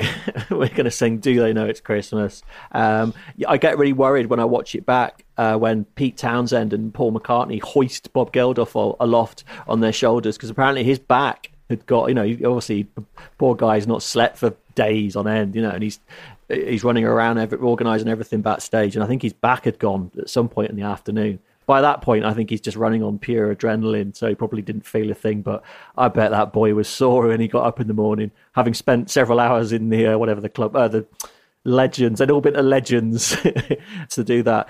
Uh, there's a brilliant little smash hits little gag in here somewhere that kind of sums up the sort of vibe at the end of the night, and it just says, 3:06 a.m. Clodagh Rodgers wins the Eurovision Song Contest at the second attempt with Jack in the Box. Oops! oh no, sorry, forget that bit. well, you jump back uh, an hour earlier, and uh, back in London, a young acoustic guitar strumming singer makes an impromptu appearance on the BBC broadcast, and upstages Duran Duran and just about everyone else for that matter. His name, of course, is Sir Clifford Cliff Richard. and that, yeah, he does uh, turn up. He'd been doing a, a, a, gig somewhere else in the country and then uh, came straight from there down to the uh, nightclub in the West End to uh, treat whoever was there, Sue Pollard and David Essex, to his heartfelt song about Live Aid. Oh, lovely! And also, if you do get a chance, if if you if you do watch that uh, the fantastic two part documentary about this, it's really impressive just the number of people they've got in it. But there's two uh, female special constables in it who are being interviewed about their day, and there's a bit where they say, uh, "Yeah," and there was a point where these two fellas came over and said, "Excuse me, we're in dire straits. We need to get our equipment uh, across to the other venue because dire straits immediately after their set." Running over to Wembley Arena to do a gig of their own, which because they, they were already doing two gigs that night. And uh, these two special constables are just like, would say, Oh, yeah, we'll help you out. And they went over to security and went, Excuse me, these gentlemen are in dire straits and they need to uh, get across the other venue, thinking they meant dire straits, not. They're in a bit of bother. So, yeah.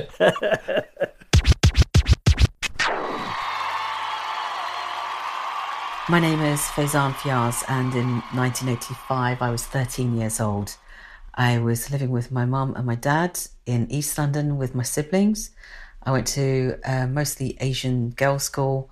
Pop music, British pop music, or pop music generally, wasn't that popular at my school because most of us were South Asian. Bollywood was huge, but for me, in sort of my minor act of rebellion, I kind of turned my back on Bollywood back then and put all of my focus onto pop music and especially Duran Duran, who my absolute favourite, and was really thrilled to find out that they would be performing on the Philadelphia side of the Live Aid concert.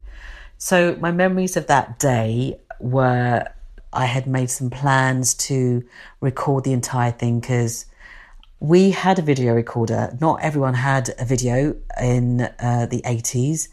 But um, being a South Asian family, we definitely had one because all Asian families had a video recorder. It was the only way that our families could keep in touch with South Asian culture through Bollywood films, etc., etc. And was it Status Quo that started? I can't remember. It feels like they did. I mean, Status Quo were always a bit of a joke band, but no one seemed to care. There was like no coolness that day. It was like whatever band you liked or you didn't like, everyone seemed to be on an equal footing. And I think the first exciting performer for me was David Bowie. And that was just an electrifying performance. I think he was, he was, I mean, Bowie had lots of peaks in his career, um, and that was definitely a peak. His outfit was incredible. You know, he looked totally cool, totally at ease.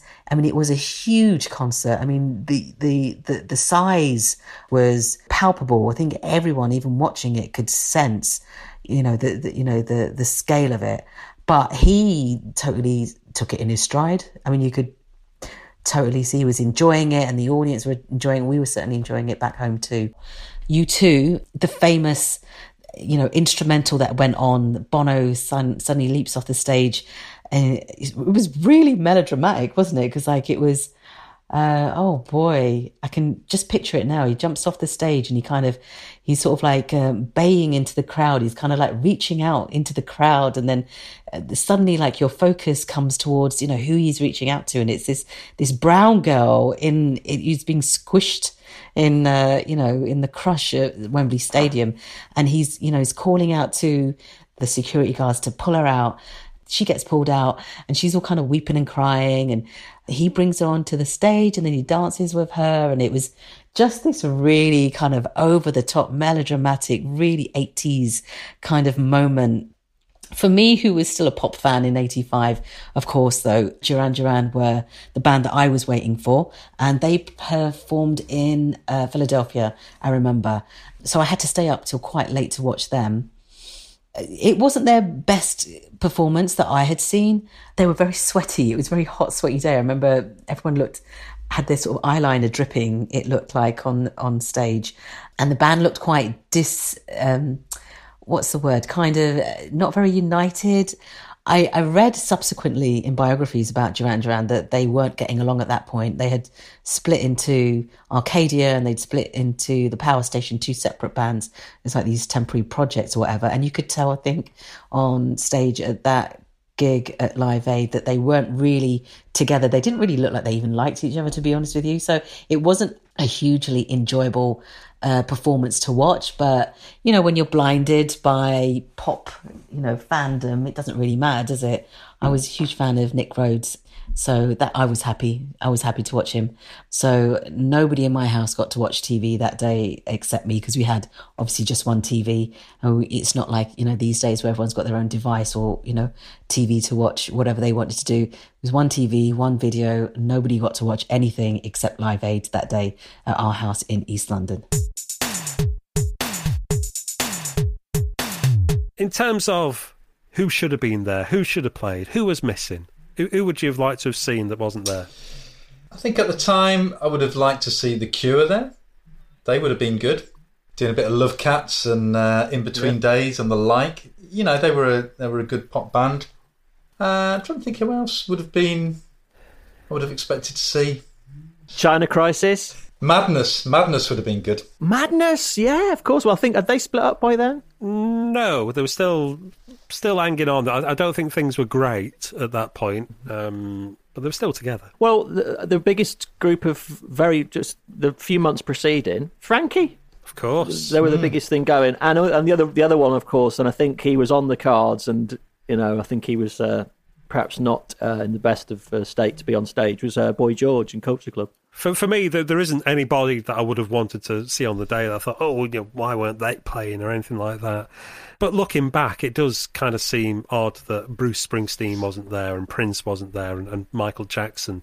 But there is kind of like there's, there's a lot of false memory syndrome around Live Aid and about who played and what people remember seeing. Uh, and I know a lot of people do think that Bruce Springsteen played at one one end or, or the other.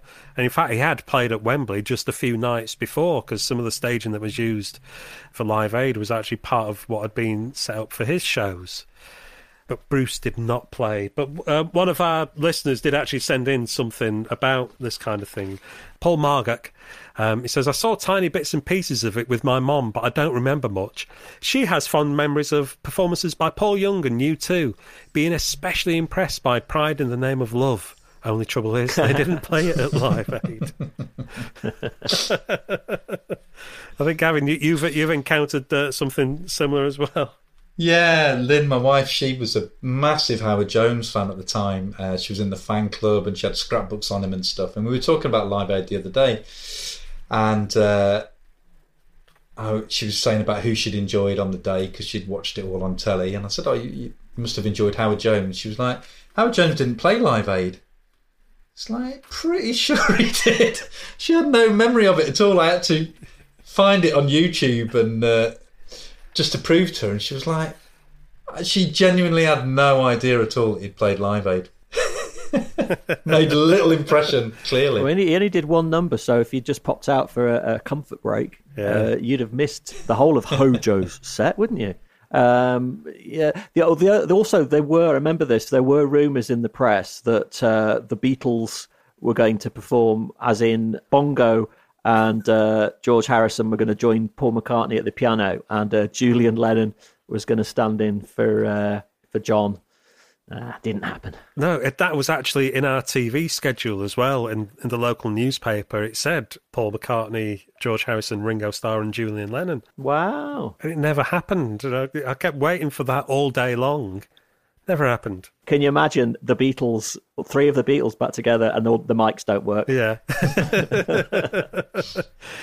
Got another uh, message in from, from one of the listeners as well. Steve Fenton. I was 15 and went over the handlebars of my bike and to A&E the evening before. I watched it on telly with my broken arm in a sling whilst on drugs, although probably fewer than most of the performers.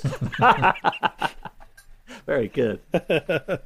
and uh, former guest on the carousel from a few episodes back, Catherine Sked, uh, she said, It's a little painful to share. I was on a Girl Guide camping weekend, so the live bit passed me by. I left very specific video recording instructions at home. Can't bring myself to talk about it.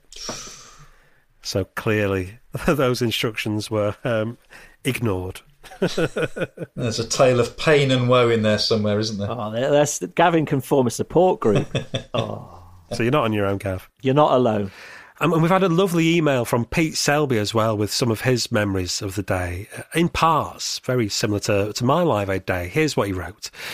I watched the first four to five hours of it upstairs in my bedroom, curtains closed to keep out the sun's glare on a portable black and white television, but with the music playing through my parents' hi fi, which was being simultaneously broadcast on Radio 1. This blew my mind and is the only explanation I have for not watching it on the colour TV downstairs. It does surprise me that my dad, who was a huge music fan, didn't stick around to watch it with me. I recall that he was playing cricket in the afternoon for his bank. He came home about 6:30, just in time therefore for Queen.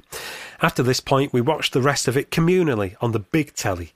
I didn't stay up for the rest of the Philadelphia broadcast. To be honest, whenever they cut across to the US throughout the day, it was largely full of slightly hairy men I didn't recognise or like, playing too much guitar. The Wembley show conclusion felt like the perfect end to me. The perfect end of my concert, featuring audience members who looked like my neighbours or friends' older brothers, TV comedians I knew bumbling onto the stage to act the giddy goat, and assorted Radio 1 DJs who felt like safe pairs of hands to guide me through the day.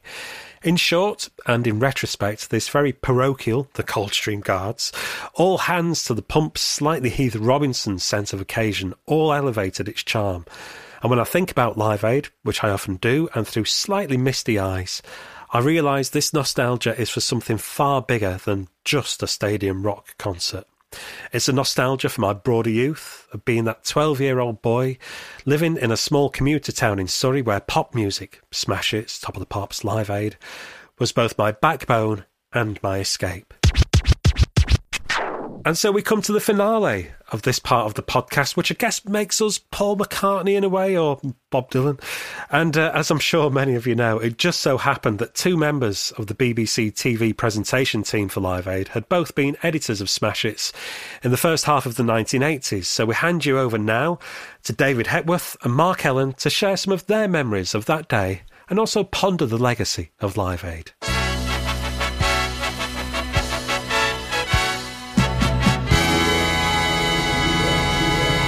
It was no problem going into something totally unrehearsed because nothing on Whistle Test was rehearsed at all.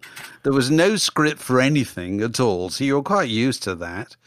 All I remember is a car, I think, picked me up and took me around to Wembley. I remember being very aware of the fact that it was a lovely day, which I still think is the, one of the most significant factors of the whole thing. And being delivered to Wembley and then being conducted up via a series of kind of catwalks and ladders up to the, the, the kind of perspex box that used to be suspended in the canopy of the old Wembley Stadium, wherein sat the majestic, usually sat the majestic figure of Des Lynam, you know, pronouncing Jimmy Hill, the Jimmy, Jimmy Hill commentary Hill. box, yeah. Right, or yeah, it was where they summarised from, wasn't it, rather than commentary. And and when you did your bit at Live Aid, what they did was they wired you in, so they put your earpiece in, and it was you you were you were connected there. You couldn't move. You were tethered. You couldn't go to the lavatory or anything like that. So if you had a five hour stint, like I think I did at one point, you simply couldn't move. You know, so as ever with television, what the presenters remember is the discomfiture and and the embarrassment and, and the oh my god, what's going to happen next, rather than the glory that the viewer takes on board. That that's really the difference. And the terror of, uh, of of getting it wrong in front of all those people. I can remember a car arriving and picking up me and Andy Kershaw, who live around the corner, and Andy shouting up my bedroom window, "Mark, Mark, have you got your brown trousers on?" Because we, we were absolutely terrified. I remember going up to that commentary box. I remember the doors opening. Must have been about ten o'clock, and Dave and I and the rest of us watching the people charging in. Do you remember that, Dave? Running in with their picnic hampers to get to the front. But the thing I remember vividly was the idea that we had to kind of hype up this notion that it was going to be the biggest television event in history. And we had to believe that. We had to radiate that point to the outside world. And we started to give out information. Do you remember that it was um, it was now bigger than the Apollo 11 moonshot? Do you remember that, Dave? There are more people watching the Apollo 11 moonshot. There are more people watching than the Beatles Our World. Now, there was no basis for that at all. as far as I'm concerned. Absolutely none. Absolutely none. At one point, one of us was required to announce that 90% of all television sets in the world are showing this program. That's not true. I mean, you know, even the percentage of countries that had agreed to take it were not necessarily showing it live. What they were doing was just recording bits and showing it the next day. So that actually had a very destabilizing effect on the on the, on the team because we were starting to think, "Oh my god, the whole world is watching. This is unbelievably unnerving." Yeah, I- I- you'd occasionally get things in your earpiece saying, you know, before you did a link, you know, you're like like Mark said, you- you'd get you are now broadcasting to whatever the population of the Earth was, and you thought that is really not helpful. No. to be told that not helpful one bit. I can remember being told there was 2.3 billion people watching, and I can remember turning to the person beside me as they were counting us in 10, 9, 8, and saying, "How much is a billion? Is that is that Yeah, 10, 10 million or is it They're all over 100 the million or it doesn't matter, you know."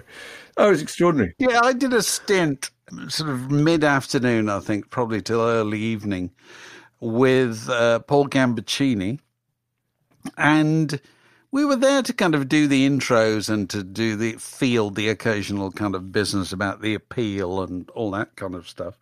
But also, you were there in case anything went down, which didn't very often, but it, I suppose it did occasionally. There were the the odd delays, and so you'd have you'd have a number of junior producers uh, going down into the backstage area or wherever, and then re-emerging with with lesser known pop stars who hadn't been considered quite famous enough to be on the bill.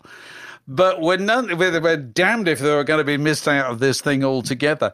And so you'd, you'd have a sofa which would have Andrew Ridgeley, and it would have Fish, you had Marillion w- would be there, you know. And most famously, Ian Astbury of the Cult. Well, that's what I was and going nobody knew who he was. I think you were doing the interview. no, nobody no. introduced him because actually the person who brought him up didn't know who he was. I he just looked- looked like a rock star. They, they put him on the sofa, and and I thought, oh my god, I'm going to have to come to this guy in a second. There's a full sofa, and I thought, who's that? And I looked at the producer, May Miller, yeah. and I said, She just went. I, I just went, who's that? And she did the international gesture of puzzlement that said, I don't. She delivered him there, and she wasn't sure who he was. And so I had to kind of take my life in my hands. And when, when he got to that point, and the, uh, I just had to say, and now we appear to be joined by Ian Astbury of the cult. Thinking, please God, if you're not, go along with it. Yeah, but luckily, Just be Ian Astbury for the day. Yes, if you're Wayne Hussey from the Mission, just pretend, you know, you're Got the, the same. same hat the on. Yeah, the average exactly, person sitting at home on Saturday afternoon watching. You know, you were kind of cut off from the experience the crowd were having down there because you were in this perspex box, perspex box full of uh, full of celebrities, whatever. And so, you know, I, my memories of Live Aid are things like um, sitting there with Billy Connolly when the Pretenders were on stage. And the Pretenders had recently lost two members, both died, Pete Farndon and James Honeyman Scott. And Billy Connolly looked at them and he said to me, I wouldn't join that group. And I said, Why not? He says, Nobody leaves. Still kills So it's a very, very irreverent joke, but it funny. makes me laugh know, every time I I think about Live Aid. I think about Billy Connolly. One of the big Uh, moments I can remember was later on when we were at Legends. The bit I was broadcasting was at Legends with Mike Smith and various other people, and uh, it was when Bob Dylan came on, which was the, which was the finale, wasn't it? It was Bob Dylan, uh, with Ronnie Wood and Keith Richards. And I was standing there with Bob Geldof and various people waiting. This was just everyone absolutely revved up. This is going to be so thrilling. The, the, the, the cherry on the cake. And Bob Dylan started his set with the least promising words I have ever heard anybody ever utter at a live performance. He came on stage, he said, uh, I'd like to bring on Ronnie Wood and Keith Richards, but I don't know where they are. And that's what he actually said. At which point, Keith Richards comes shambling on with a cigarette in his mouth. Do you remember? And a sort of weird waistcoat with, with, with only one button and no shirt Oh, on. God, yeah. And Ronnie Wood comes on in some kind of blouse, you know. And they're completely out of tune. And then Dylan starts playing Hollis Brown, the Ballad of Hollis Brown, a song they had not rehearsed. I know that because I, I, I interviewed Ronnie Wood about three weeks later, and he said that they had rehearsed some songs, laughing, they they call it rehearsal. But that wasn't one of them. So they were playing live in front of this enormous audience as the finale, a song that the two of the members of the group playing didn't recognise. Well, didn't he famously say, wasn't he whispered to him, we're going to do Hollis Brown? And Ronnie thought, Hollis Brown? Yeah, it's about cough medicine. It's a song about cough medicine. So and you kind of have to. I mean, it's the ultimate example of of how Bob Dylan. And you'll forgive me if I swear on the on your podcast. You can cut it out if you don't like it. Bob Dylan. I've met rock stars, and Bob Dylan is the only one I've ever met who genuinely doesn't give a fuck. And that was not giving a fuck on the biggest possible stage ever. Yeah. They'd been in their hospitality uh, caravans in the afternoon, uh, plentifully stocked with booze, and had just been drinking solidly in the in the scorching heat since about two o'clock in the afternoon, and it looked like it. God, Yeah. it was appalling, wasn't it? Yeah, yeah. So you know, and I, the, we just kind of got through the day like you did. I mean, you thought this is going really well, and when you you, you thought when Queen were on and things like that, you thought there's something happening here because you could, you know, you could see the um the fact that with Queen that the crowd were part of the act and were part of the the, the, visual thing, part of the, the spectacle and uh, you know, so that was quite clearly something sort of transformational. And um, I, my other memory is finally getting home about four in the morning, and my wife sitting up in bed. You know, not not normally known for you know waiting for me to tumble in from kind of some West End nightclub or whatever, and she's just sitting there going, "That was something, wasn't it?" And she said, "I've had your mum and I've had your mum on your phone. I've had my mum and dad on the phone. You know what I mean? That they they the experience of people at home was clearly very different. You know, they they'd felt more part of it, oddly enough, than we felt Completely. Wembley Stadium. I completely. I mean, the thing that really knocked me out was I had to leave at about, I suppose, it must have been about six or seven o'clock in the evening to go to Legends to do my bit of broadcast, and I got a cab from Wembley down to um, down to the West End. And obviously, when we'd gone to Wembley in the morning, life was perfectly normal. When we came back in the middle of Live Aid, it was completely transformed. It was extraordinary. London was deserted. All you could hear anywhere was the sound of the broadcast. In the cab I was in, in the passing cars, from the parks that you went round where people had barbecues, from the open windows of, of the buildings you passed. Everybody was watching the broadcast.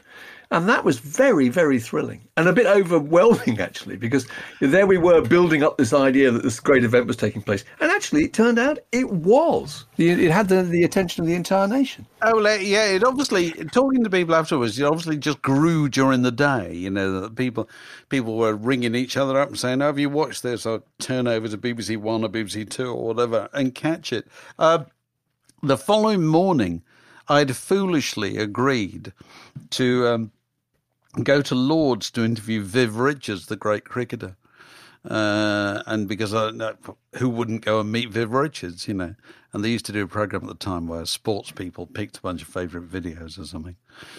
And um, so Viv Richards turns up in the nursery end at, at Lords and looks at me and said, "Oh, good grief, Live Aid, you know." And they'd all been watching it. He said, "I had batsmen trying to get out yesterday to walk to to get into the dressing room." To watch it, he'd be So- captain. so he didn't miss Nik Kershaw. That's right, yeah. God knows who it would be. Yeah, yeah. Oh dear. You know, oh, so that, that gave you an idea of, of just how big a thing it was, and it, it's quite interesting. You know that you you think, you know, particularly in sort of pop, or even in my in my you know memory, which is which goes back a few years. There aren't many events where you can look at them and everybody will tell you where they were that day. I mean, for my case, JFK's, you know, assassination, the Beatles' arrival in in New York in 1964 or whatever. I don't think I remember much else in the 60s where you'd have that same sense of a day. And I don't remember much in the 70s that have that much sense of a day. Whereas Live Aid, you can ask people, say, where were you? And they'll tell you. They were at home or they were in a cab or God, or God knows what, you know. And, uh, you know, so there aren't many of those, those moments, and that was one of them. And I suppose its genesis was similarly a moment when Bob Geldof had seen the Michael Buerk film um, in when November of the Yeah, November '84. Yeah. the previous year, and and you know that was in the days of still a handful of television channels, and so if a thing like that had impact, it had massive in- impact because he had a huge audience share, you know, and it's because it had that huge audience share that he was able to galvanize action as quickly as he did. Because Mark and I were there at the. You know the recording of the of the the rec, you know the live aid Band Aid. We were at Band Aid. Band at. Sarm Studios in, in Notting Hill. Yeah. Yeah. And and that was like it all happens on the Sunday and the following day spoke to spoken to Michael Grade and it's gonna be plugging it on BBC One at five to seven or whatever, and it'll be on top of the pops on Thursday. And it- you know, it was that, there was just that sense that things were moving forward, and you know, Live Aid, the actual event, was the kind of the topper of it, I suppose. Two things I think it also responsible for, very briefly. One was was it, it sort of created the stadium circuit. You know, people had no either thought they didn't want to go to stadiums or had given up going to those kind of big events. Looked at Live Aid on the telly with the blue sky, thought that looks like fun. I'm going to start going to concerts again. It, it really boosted and it c- extended the careers of all those people who we thought were slightly washed up. The Who, Queen, my God, their Queen, career be started all over again. You know, and um, the other thing I think was that. Um, it started the, the, the appetite, created the appetite for that kind of those highly charged moments of mass connection that we've had since, where clearly people really, really enjoyed and needed that feeling of being of being feeling the same way at the same moment. Uh, Often internationally, you know, the Mandela concert, Lady Di concert, even the George Floyd demonstrations very recently, I think. I can see echoes of Live Aid in that, of those moments with the whole world. And in the decline of big live television events, there aren't that many, there aren't many of those moments around. And I think you can still feel its effect. I think I think it's worth pointing out that I don't think Live Aid was as had as much impact worldwide as in Britain we like to think it did.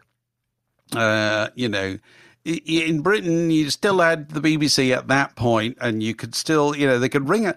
You know, Live Aid happened because Bob Geldof got Harvey Goldsmith and Mike Appleton in a room and said, "We're going to do this." And Mike Appleton was the guy who could put it on, who died, you know, only a few weeks ago.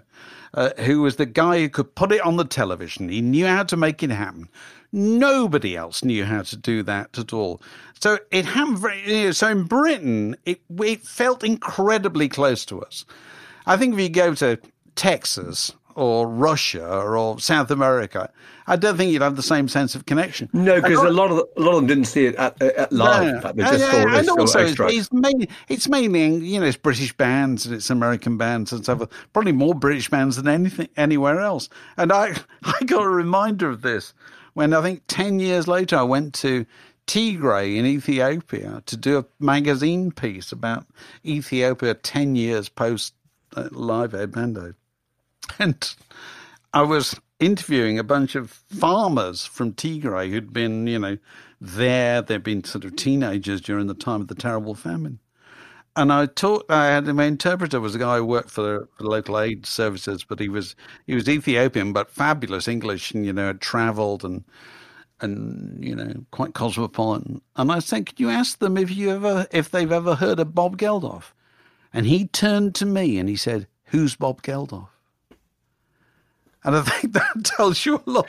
It's sobering, isn't it?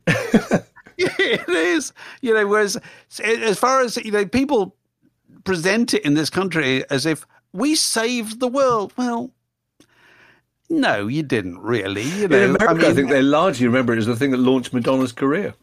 Because Madonna was so so successful at that because uh, you know the big rock bands, the George Thorogood and the Destroyers, Tom Petty and the Heartbreakers, those people sprawled out across the stage. That doesn't make for very good television. But a girl doing her club act with her two dancers, one of them her brother, that little routine, which worked beautifully on television, and, it, and her whole career just never looked back, did it? Well, it's interesting that because I've just been writing about this because I've just been writing a book about the um, the British invasion of the United States, and you know, which kind of 1964, and then it kind of there's a second British invasion in 83, 84, and then there's Live Aid, and I think Live Aid is kind of the end of that, really, because the people who emerge really big stars in the years following, huge stars, are Bruce Springsteen, Madonna, and Prince. They're all American and they're all solos. And British eh, eh, eh, America was conquered by British groups, and it was the groupness of them. Yeah, it was. It was the animals, appealing. the Stones. That's right. Yeah, yeah they, that was what people liked about them was groups. Whereas move twenty years forward, what Bruce Springsteen and Madonna are about is individuality, and what they're also about is America.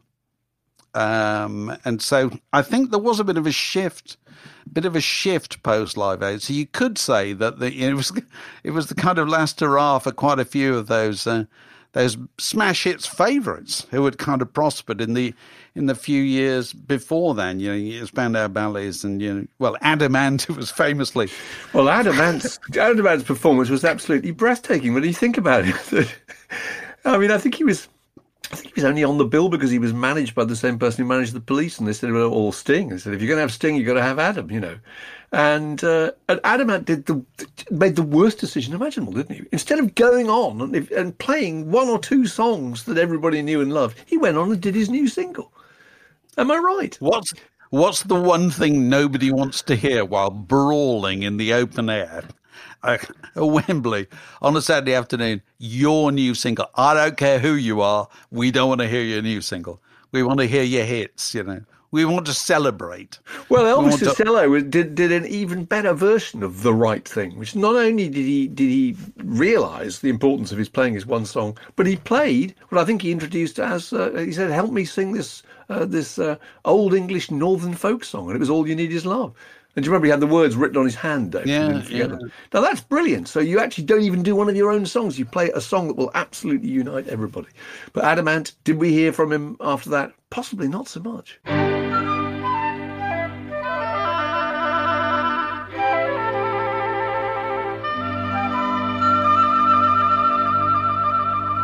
So the the rest of Smash Hits, yes, there are other things in the mag. Yeah, we need to talk about Lisa Stansfield and Chewy Raccoon. Come on. Um, the contents page tells us that there are song lyrics by um, OMD for Secrets, Animal Nightlife, Love is the Great Pretender, Feargal Sharkey, Loving You, Opus, Live is Life, Denise LaSalle, My Toot Toot, Jaki Graham, Round and Round, Toyah, Soul Passing Through Soul, Phil Collins, Take Me Home, Conway Brothers, Turn It Up, Glenn Fry, or Glenn Frey, sorry, Smuggler's Blue, Blue Smuggler's Booze uh, Glenn Frey, Glenn Frey and Smuggler's Blues, and Billy Ocean, Mystery Lady. Um, Gavin, got a little lyrics quiz for us, I believe. I was thinking, you know, we've done several of these podcasts now, and I mean, really, the unique selling point of Smash Hits was the lyrics, wasn't it? But we, we rarely talk about the lyrics. So I thought, and there's some choice lyrics in this one, I've got to say, it's particularly thigh issue for crackers lyrics. So um, I've just taken a few kind of lines from several of the songs.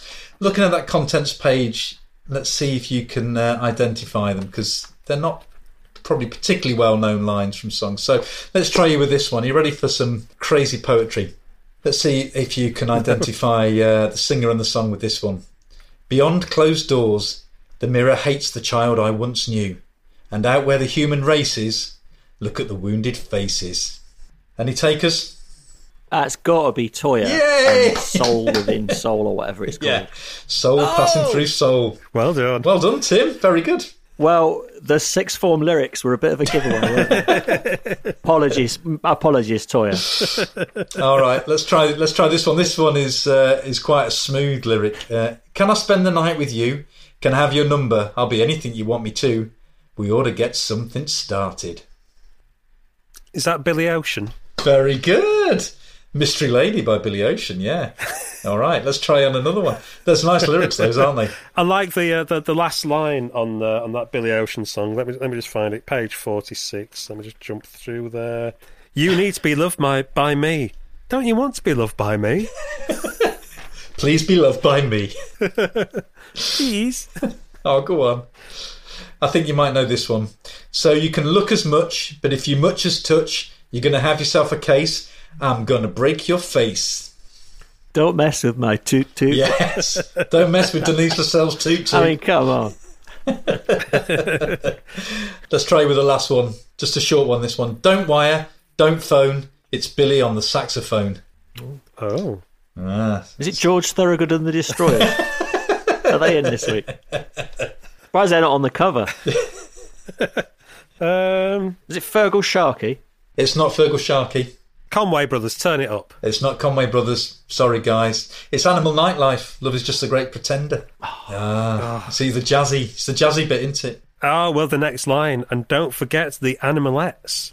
Yeah. Well, I thought that'd give it away if I said that, but yeah, that's the end of my lyrics quiz. Well, let's have a look at um, bits, shall we? There, there is other things happening in the world of pop music in this week in 19, or this fortnight in 1985, including the wedding of Nick Beggs from Kaja, not Kajagoogoo anymore, but Kaja, to his longtime girlfriend Boo, who now pre- helps present ITV's Winner Takes All with Jimmy Tarby Tarbuck.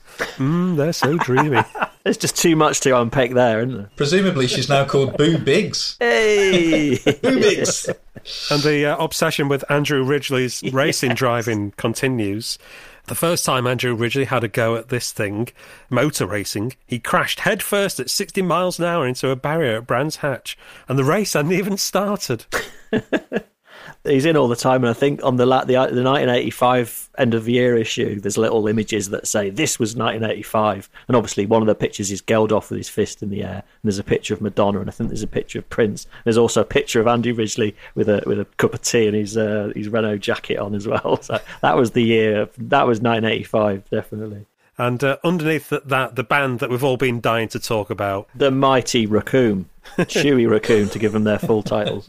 I'd like, like to enlighten us on uh, Chewy Raccoon, Tim. I wish I could. Um, or, or we don't know an awful lot about them other than that uh, they've got a song called uh, "Don't Touch Me." They hate cats and they love Cadbury's chocolate buttons and they want to be revoltingly famous. And a, a, a, an attempt to find that song, uh, unless you found it, Simon, I couldn't find it on YouTube. Uh, there is another Chewy Raccoon song which is awful. and sounds like a demo or something. It, it's really, it doesn't sound like anything that would have ever been released.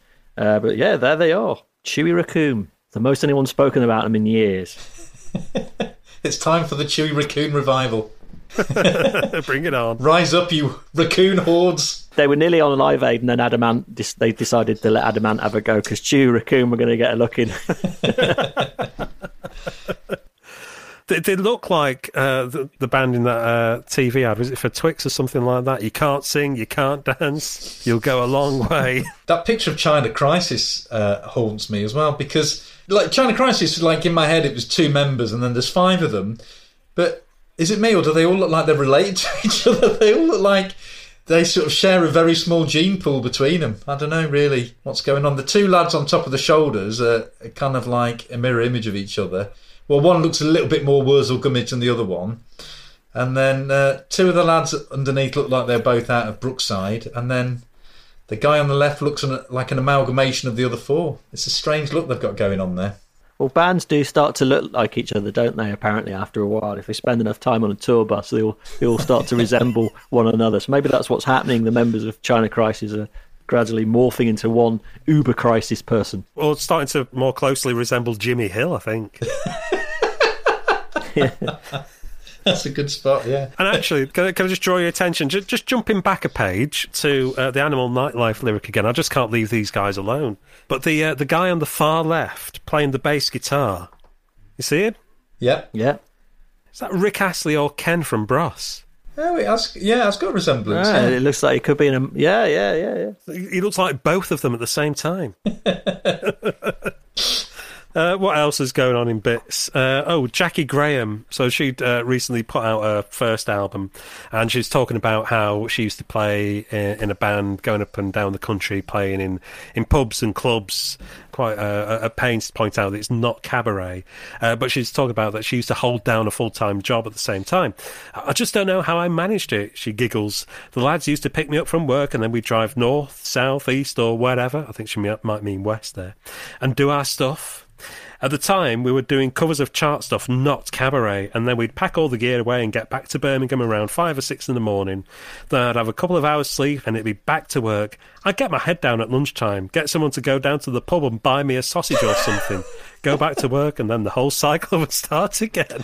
Yeah, that really tickled me when I was reading through that, and she talks about having a sausage in the pub.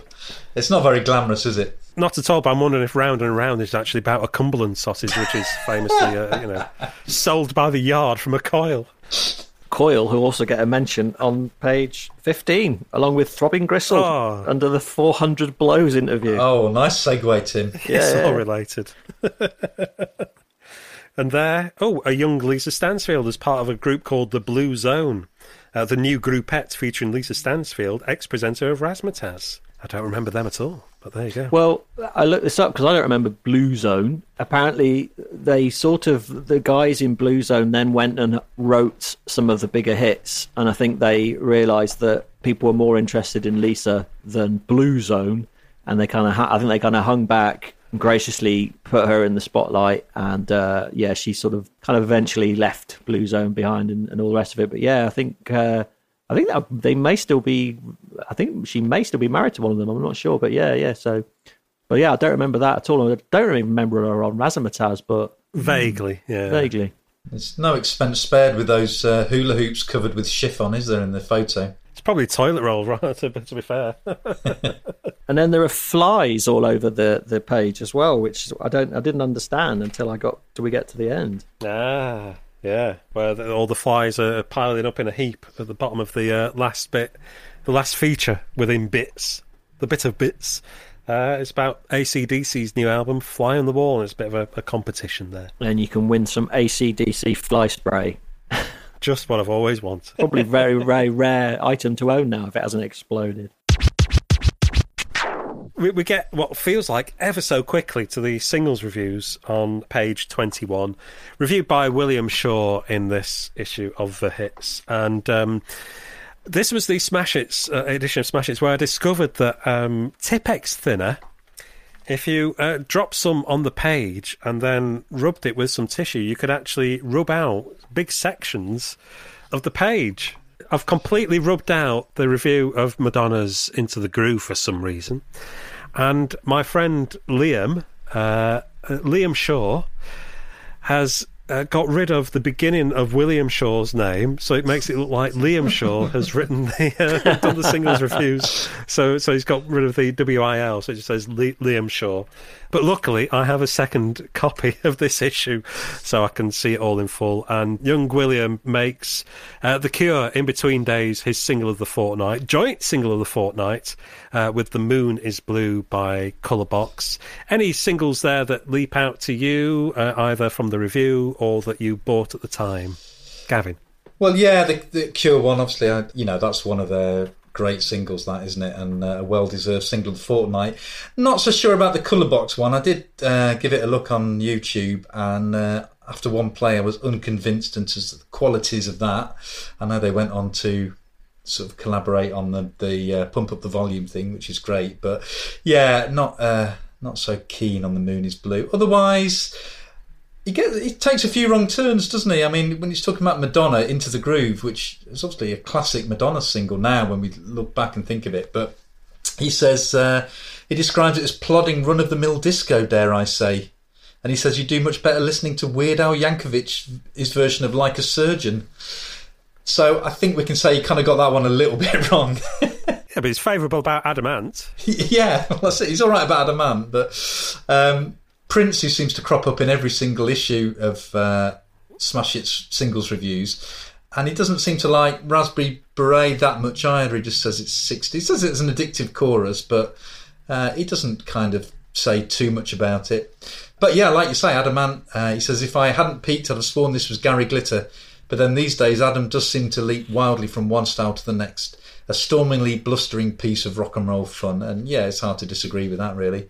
Anything grab your eye there, Tim? Um, I don't think because at this, at this point I wasn't still wasn't buying my own records. Amazingly, that would that would follow uh, sort of towards Christmas, and I would start buying things like U2. But anyway, um, yeah, there's there's no. I'll tell you what there are here. There are two uh, not very good cover versions of, of, of, great songs. So one is uh, Philip Bailey's version of uh, "Children of the Ghetto," which is a real thing track, which uh, put that, put that on the playlist. That's an absolutely fantastic song. Um, but Philip Bailey kind of doesn't really do it justice. He, he updates it uh, for 1985, which didn't really need doing. Uh, and also Loose Ends, which I've no Loose Ends are great, but I don't remember their cover of Bowie's Golden Years. But uh, William Shaw seems to like it. There's not much cop either. We could have worked out really well that a sort of funky version of uh, Golden Years, but uh, yeah, that's uh, it's not aged well that one. No, they performed it on uh, the Lenny Henry show, which was where I heard it. And uh, obviously, being a big Bowie fan, I was like, "Ooh, what's this?" And then it's like, "Oh, yeah, not mm. sure about that." It's not. Loose Ends had done some great songs, but that one just yeah. doesn't quite doesn't quite hit the mark. I was quite into Go West back in '85, uh, but Goodbye Girl, which was their third single, wasn't into that. I mean, bands had to have a ballad back then, didn't they? And that that was their ballad. Uh, you know, you've got to show a bit of variety. But out of those records, I bought um, bought The Cure, In Between Days, and uh, Prince Raspberry Beret. I was going to say, no surprise to know that I bought Vive le Rock. A few days later, it was written about in my diary. I think it was a couple of days later. And bizarrely enough, in a little twist of fate, uh, there's a link to this podcast with Vive le Rock because a few record store days ago, um, Adam Ant was in a certain record shop in Liverpool, and Tim got my copy of that very single signed to Gavin from Adam Ant along with my copy of Car Trouble as well. So uh, that's come full circle. That's nice, isn't it, Tim? What was he like when you met him? Was he all right, Tim? He was lovely. Uh, he was lovely. Adam, poor old fellow. He was a bit. It was a bit. Um, uh, they hadn't quite realised how many people were going to show up uh, to see him. Um, we were thinking, oh, you know, maybe hundred, and there was this enormous queue, and it was snaking around the block. Half of Liverpool turned up to, to get his autograph.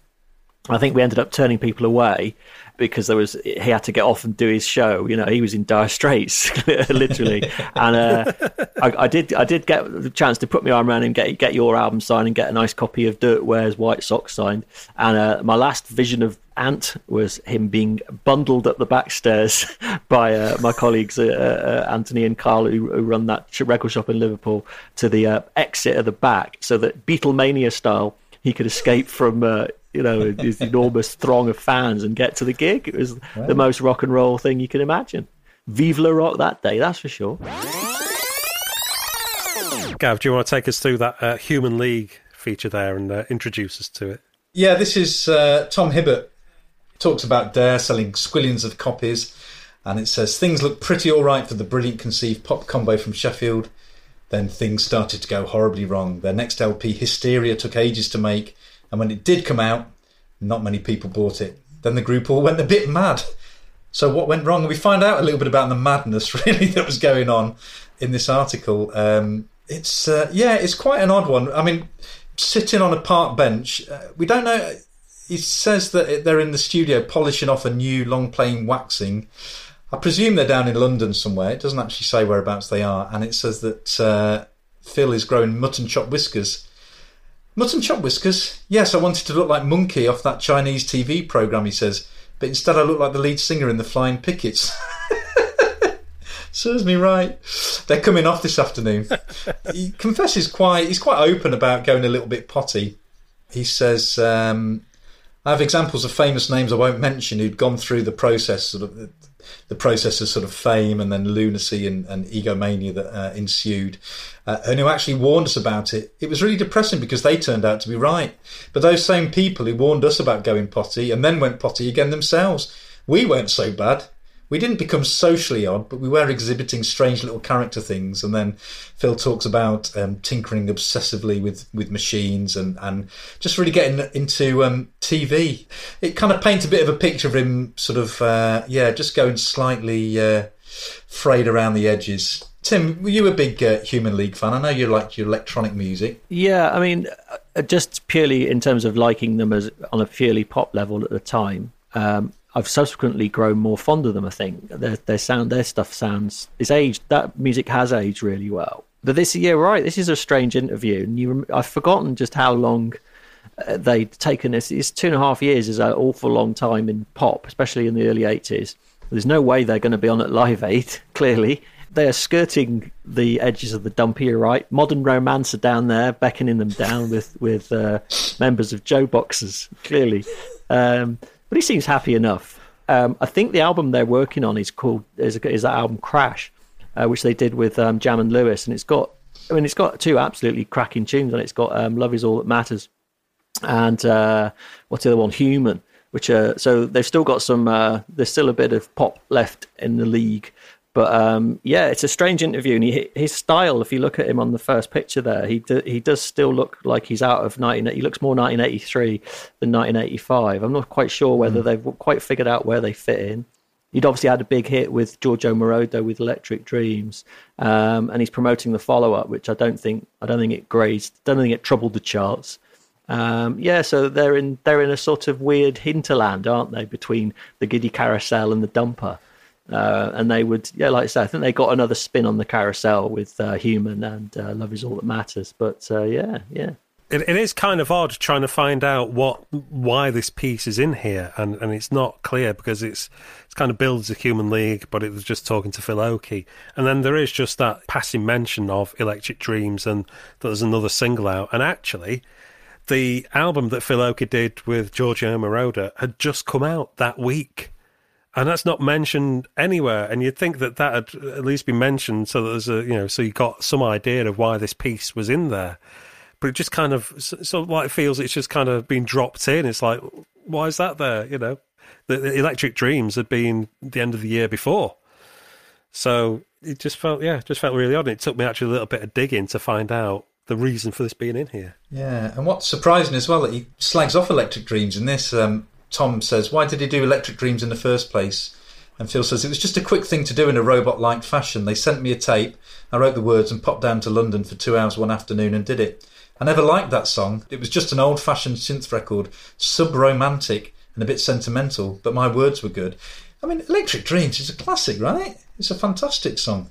Yeah, it's all right. It's it, it's all right. And they actually tag it on to the best of the Human League now, don't they? Even though it's a even though it's a solo single, really. But melodically, it has got that. Giorgio Moroder's an old Schlager man, really, isn't it? And he's it's got that more of kind of old fashioned sort of melodic sense to it. That, uh, whereas Human League are much more stronger and a little bit off kilter, I suppose.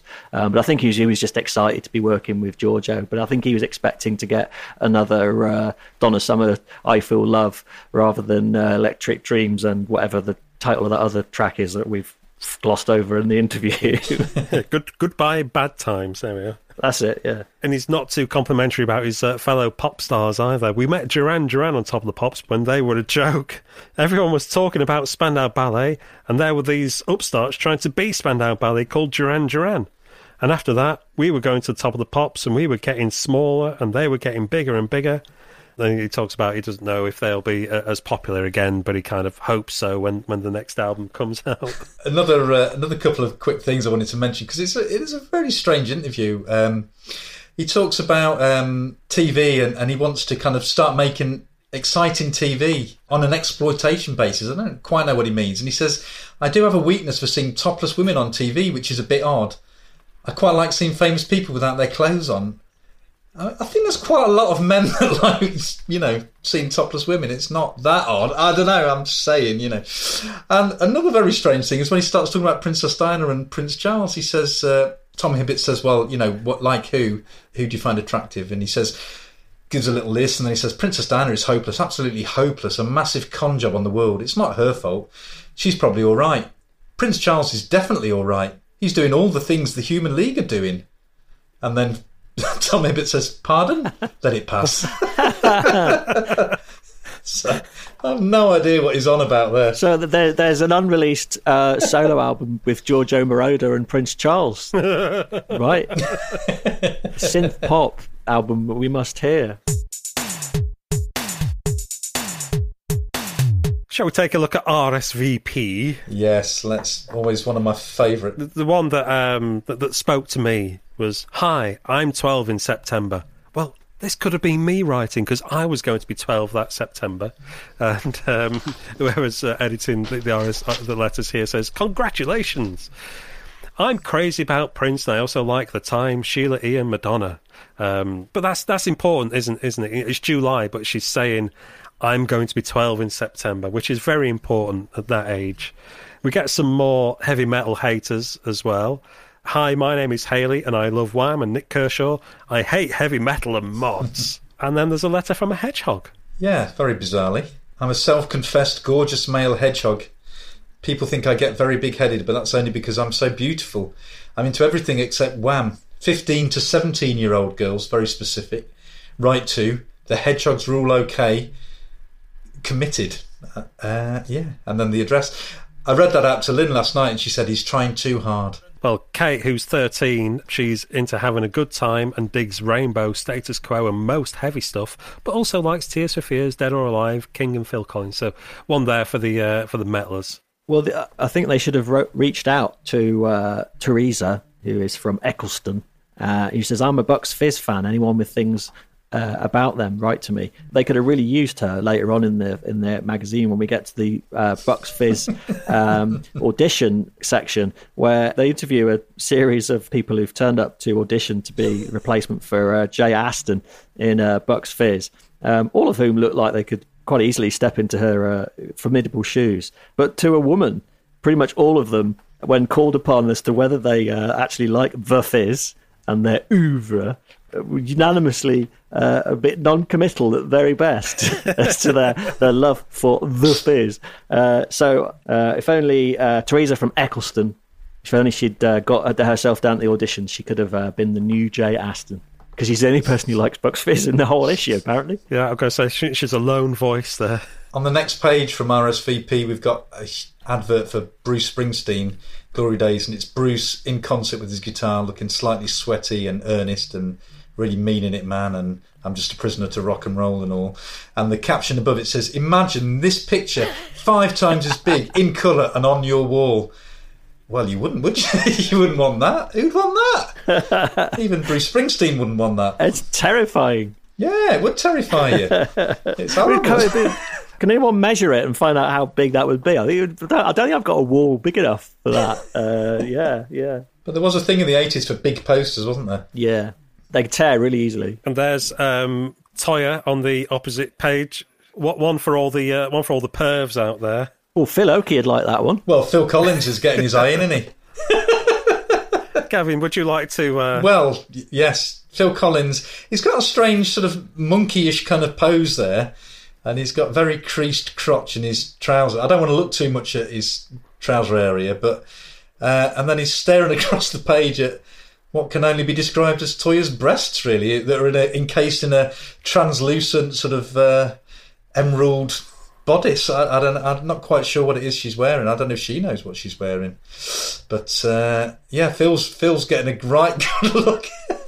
I I think it's painted on. I don't think she's actually. I think she's possibly just. It's just a, a, a sort of oil paint. Really? Don't know. I'm not studied it that closely. I'll be honest. It's got a very high sheen on it. Don't know. I mean, let's not just sit here staring at. The There's three middle-aged men now staring at a picture of Toyah. Um, now, to be fair, I'm, I'm I've clicked off it already. now, to be fair as well, uh, Ms. Willcox is uh, definitely loitering perilously close to the uh, to joining members of JoBoxers and uh, Roman Holiday and the Dumper. Surely, I'm impressed that they're still printing her lyrics. I don't think she'd had a hit for. So she certainly wasn't in the queue for Live Aid. She'd not had a hit for some years, but uh, yeah, they're still sticking with Toyah, aren't they? I was just looking on uh, on Wikipedia to see Soul passing through Soul and where it got up to, and uh, unsurprisingly, yes, it failed to enter the top forty and peaked at number fifty-seven. Even Vive le Rock went higher than that. so yeah, yeah. The next feature we get to is uh, the Bucks Fizz audition, as, as Tim alluded to earlier. Jay Aston has uh, split from the Fizz, and they're looking for a replacement. So they hold an audition in London Is it in London? Yes, at the Prince of Wales Theatre. Applicants had to be no taller than five foot four, so as not to dwarf the tiny fellas, and come with their own sheet music, prepared to sing and dance and beam and dazzle. On a grey Friday morning, 800 so called hopefuls formed a queue around the building, or 801 actually, if you count Smash It's very own undercover auditionee stooge Karen Kay. If I get this job, I'll kill you, warned Karen, ex bass player of punky girl group The Gymslips and not a Fizz fan. Something she has in common with apparently the other 800 women that turned up. Um, luckily, she didn't get the audition, and she said it was a. They took them in 50 at a time. There were these men in suits and women and a woman writing things down, and we had a sort of parade about like a beauty contest, and they just said you, you, and you, and picked three out of the 50, and then said to the rest of us, leave as quickly and quietly as possible. No, thank you very much for coming or anything like that. So uh, it sounds quite a dispiriting uh, audition in uh, in every sense. And as Tim said, there's a, a sort of a vox pop with quite a number of the young ladies that auditioned. And the one thing they all seem to have in common, you know, there's some brunettes, there's some blondes, there's some with rope around their head, some with big bubbly perms. You know, there's every kind of uh, every hairstyle and clothing sense. A lot of white, lots of white clothes. But uh, the main thing is that none of them really seem to like um, Fizz at all. I'm particularly attracted to Alison from Surrey, who's uh, on the left of Xandre from London, who's the one with the uh, big chunky rope round her forehead. And uh, she looks a bit like uh, the replicant out of Blade Runner. She says, I haven't decided what to sing. God knows why I'm here. I sincerely love Bucks Fizz. Brackets detectable note of sarcasm here. So I don't really know why they all went, but uh, there you go. Dominique above her uh, from Hampton. I should be in college today, but it's maths, and I don't really like maths. Uh, Bucks Fizz, their image used to be a bit too glossy, but now Jay's gone, I think they're looking to change to something more sellable. Long hair and bodices, something like that. I like any music apart from reggae and punk. I don't mind heavy metal. I can get into that. I like uh, Susanna from Guildford, and she's going to sing uh, Will You by Hazel O'Connor and uh, she's witheringly signs off by saying, "Bucks Fizz are all right, but I prefer music that's a bit more substantial." she should get a job writing for the enemy. Yeah. I mean, you think about it, they're all kind of blotting their copybook a bit with this because if they had got the job and then Bucks Fizz had read about it and Smash Hits afterwards, and they're they're saying I don't really like Bucks Fizz, you know. the music's not very substantial. I don't know what I'm doing here. I think they'd have had a very short tenure in the group. I think uh, Bucks Fizz would probably agree with them, to be honest. We must mention Xandre, spelled X A N D R E, after her granny. I mean, yeah, uh, who's got like a rope around her head. She she's uh, get, reminding me. She looks like one of the sort of like female villains off Doctor Who. Uh, you know, she probably would have been zapping him with some sort of laser gun later on and she's going to do. I mean, dear God, I can imagine when she she walks into the audition, she's going to sing Diana Ross's "Last Time I Saw Him," and she's doing two songs. She's already decided she's having two numbers. She's doing Diana Ross and "Yesterday" by the Beatles. I sing in my dad's group. His name, his surname's Cooper. We were called the Cooper Cuties. But I'm a secretary now, with that rope around her head. So, yeah. She doesn't like Bucks either. She prefers Dead or Alive, Frankie Goes to Hollywood, Paul Young and Howard Jones. So in a way, Zandra, she's just like the rest of us, really, isn't she? Well, I, I was wondering, you know, because they have them, them barriers up. Uh, some they would have had it in, in the swanky nightclubs in London, you know, to stop people getting in or to stop them from going in the VIP area. The barriers up the, the, where it's roped off. And it looks like she's pinched the rope from, from one of those barriers and just kind of stuck it round her head.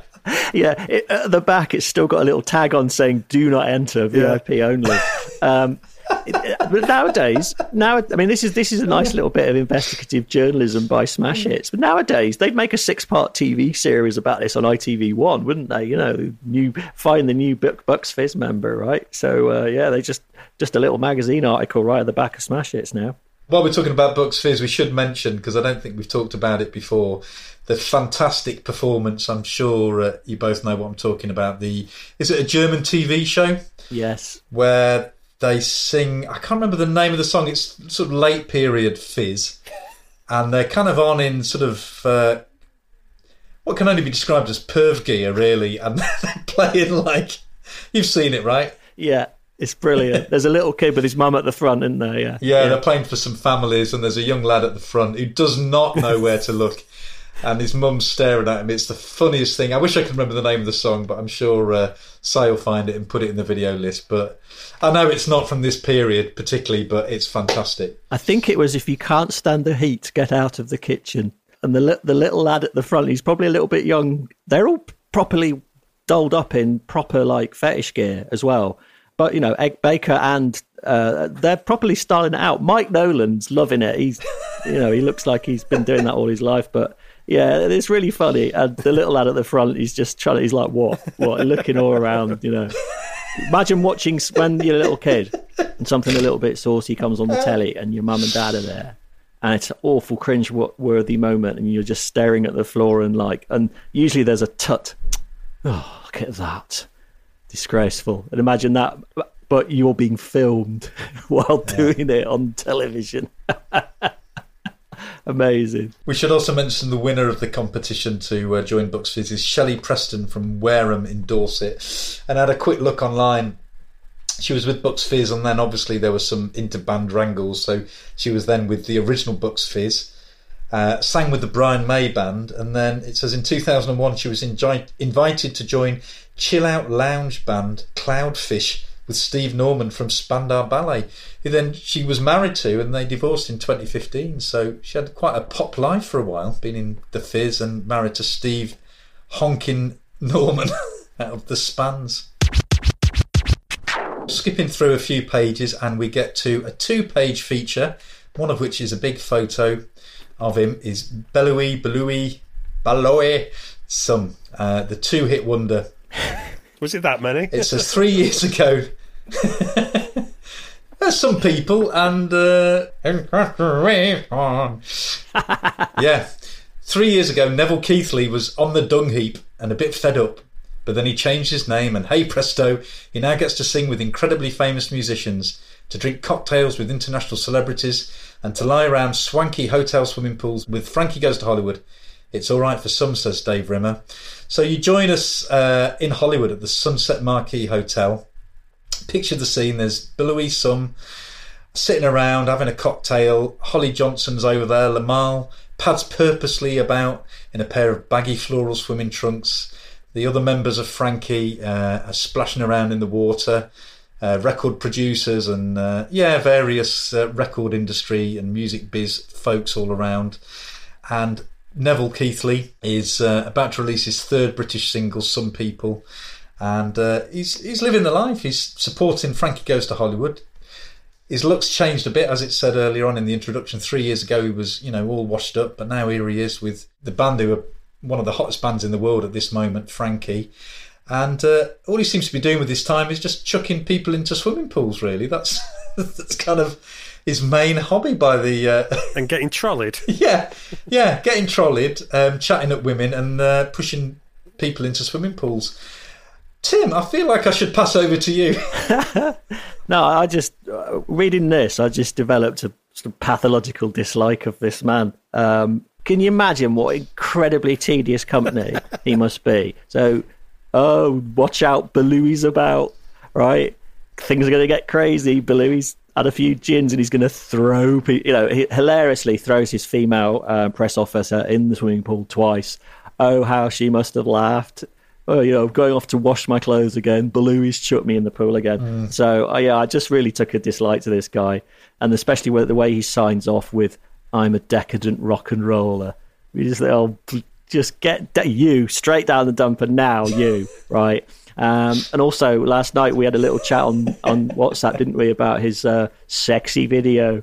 So uh, I'm sure it'll be on the video playlist. The um, the full length version of the video for Imagination, which I think was a huge kind of video jukebox hit, not because of Belouis and his uh, completely forgettable, featureless face uh, and his, his, his, hideous blonde proto Eminem kind of hair. Um, it was because the, it, the video is stacked full of very short clips of uh, completely incomprehensible Arcadia bonkers plot to it, and it goes on for about an hour, and it's got lots of nudity and females in various states of undress and some sort of nod to The Shining where he gets in bed with the woman and she turns into an old lady and all that kind of thing.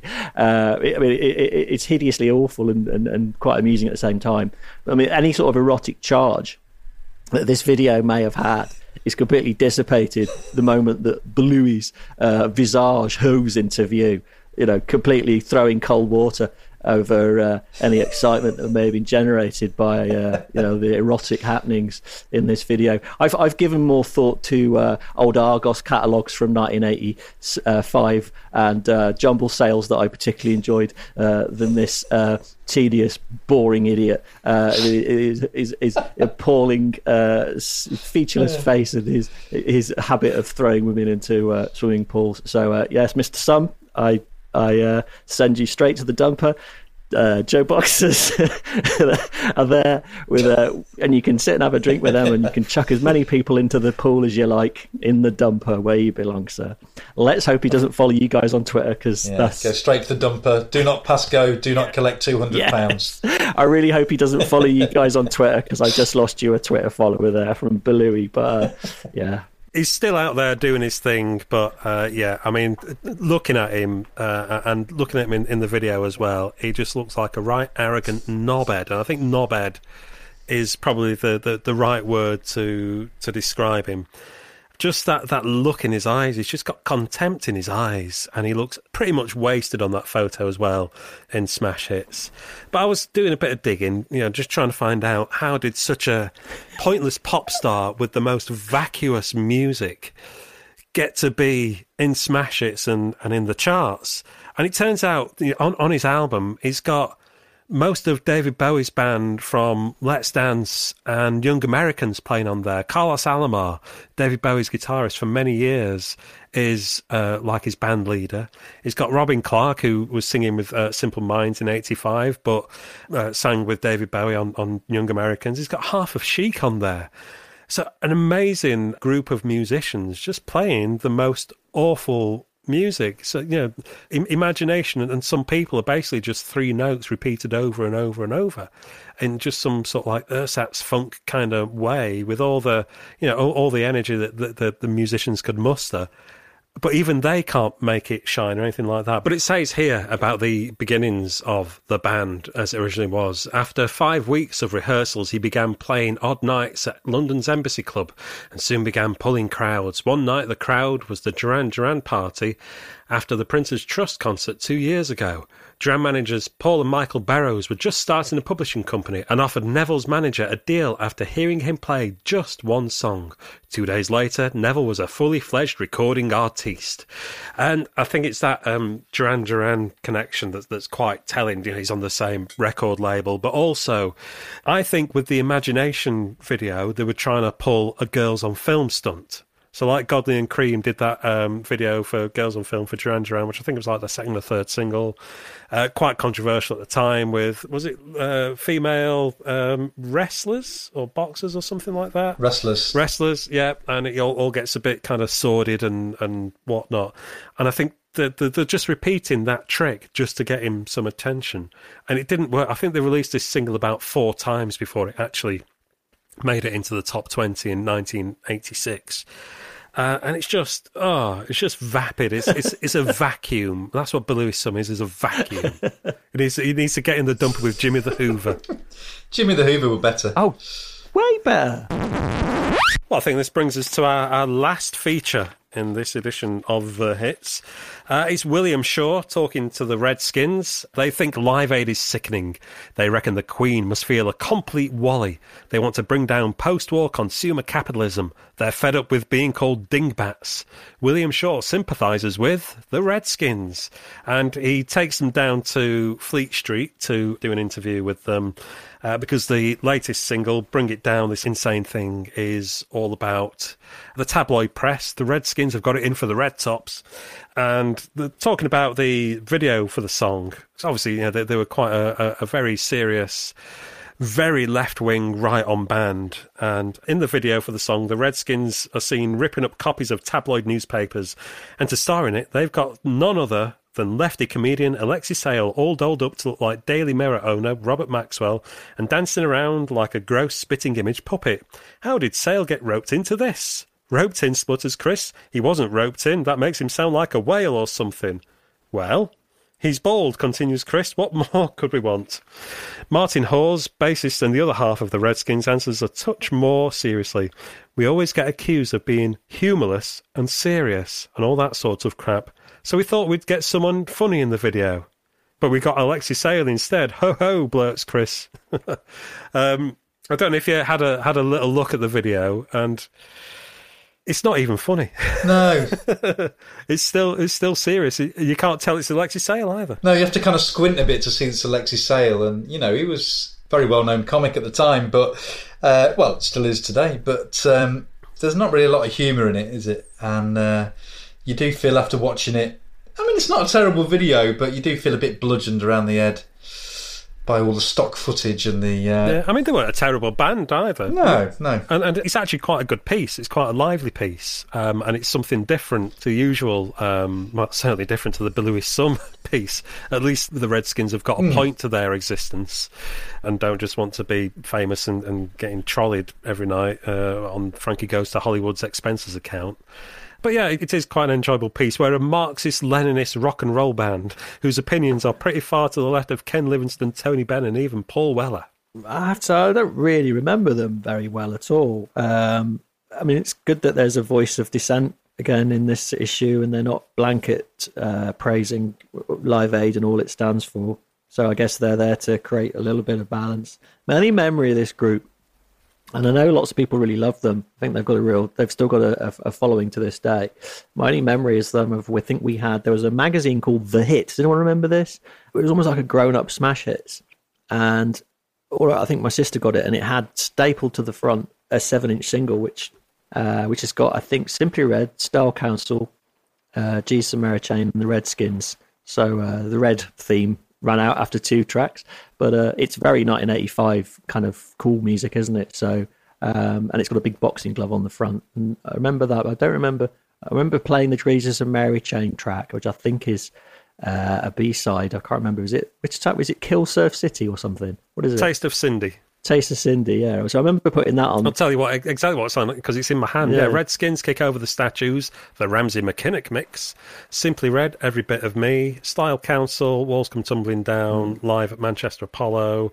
And yeah, that um, that Jesus and Mary chain track with uh, Bobby Gillespie on drums. Okay, so I remember that I remember that one more than the others because that is quite a that's quite something. That's the first time I heard any of their stuff properly. So uh, yeah, that's my only memory of. I don't remember playing the Redskins song very often. I don't think we thought a lot of it. Well, it wouldn't have been my sort of thing then. Shouty, skinheady, punky music, really. But fair play to them. As Tim said, there's a nice kind of. It's nice that there's a bit of balance there because obviously at the beginning of the magazine there's many many pages devoted to Live Aid, and we talked earlier as well about how the other weekly papers like the Melody Maker and the NME were a lot more critical of um, of the event, and there there is at least a little bit of balance in Smash Hits. Um, he asks, uh, "What do you think of the Live Aid project?" Sickening, come Chris's angry reply. When you see it from the inside, in particular, and you see all the agents scrambling to get their bands on, it's got damn all to do with high-minded ideals. It's quite revolting in the way that it's worked. And then it says Martin storms in. It's the same companies who've donated their proceeds from Band Aid to Ethiopia that are precisely the ones who are making people in Ethiopia starve. I wouldn't particularly criticise Bob Geldof. The bloke thinks he's genuinely doing something, but basically it's charity, and charity never solved anything and never will do. All these people who are given donations, yeah, it does help to relieve the starvation, but in five years' time, that starvation is going to be back again. So um, a little, uh, a little bit of balance with um, with what had gone on earlier on in the paper, which I think is, you know, is a healthy thing, whether you agree with them or not. You know, it's um, I think it's good to sort of have that debate and to have that voice of dissent in there. Well, he's got he's got a point, hasn't he? yeah, yeah, and you know, I think someone mentioned the politics in America in particular earlier on, and you know, and he's talking there about seeing it from the inside and the agents trying to get their bands on, and we know that there was a big bounce after Live Aid, and that lots of bands had a massive upsurge in in album sales, and uh, you know, you don't know really what went on behind the scenes, but uh, there must have been some. Uh, some shady dealings here and there, I'm sure, or you know, some kind of uh, little agreements made and stuff. So it's only rock and roll. Yeah, but it feels like the piece is just getting going, uh, and then it ends with, "So, what's your favourite colour?" I suppose you want us to say red. Yeah, it's quite an abrupt ending, isn't it? End of piece.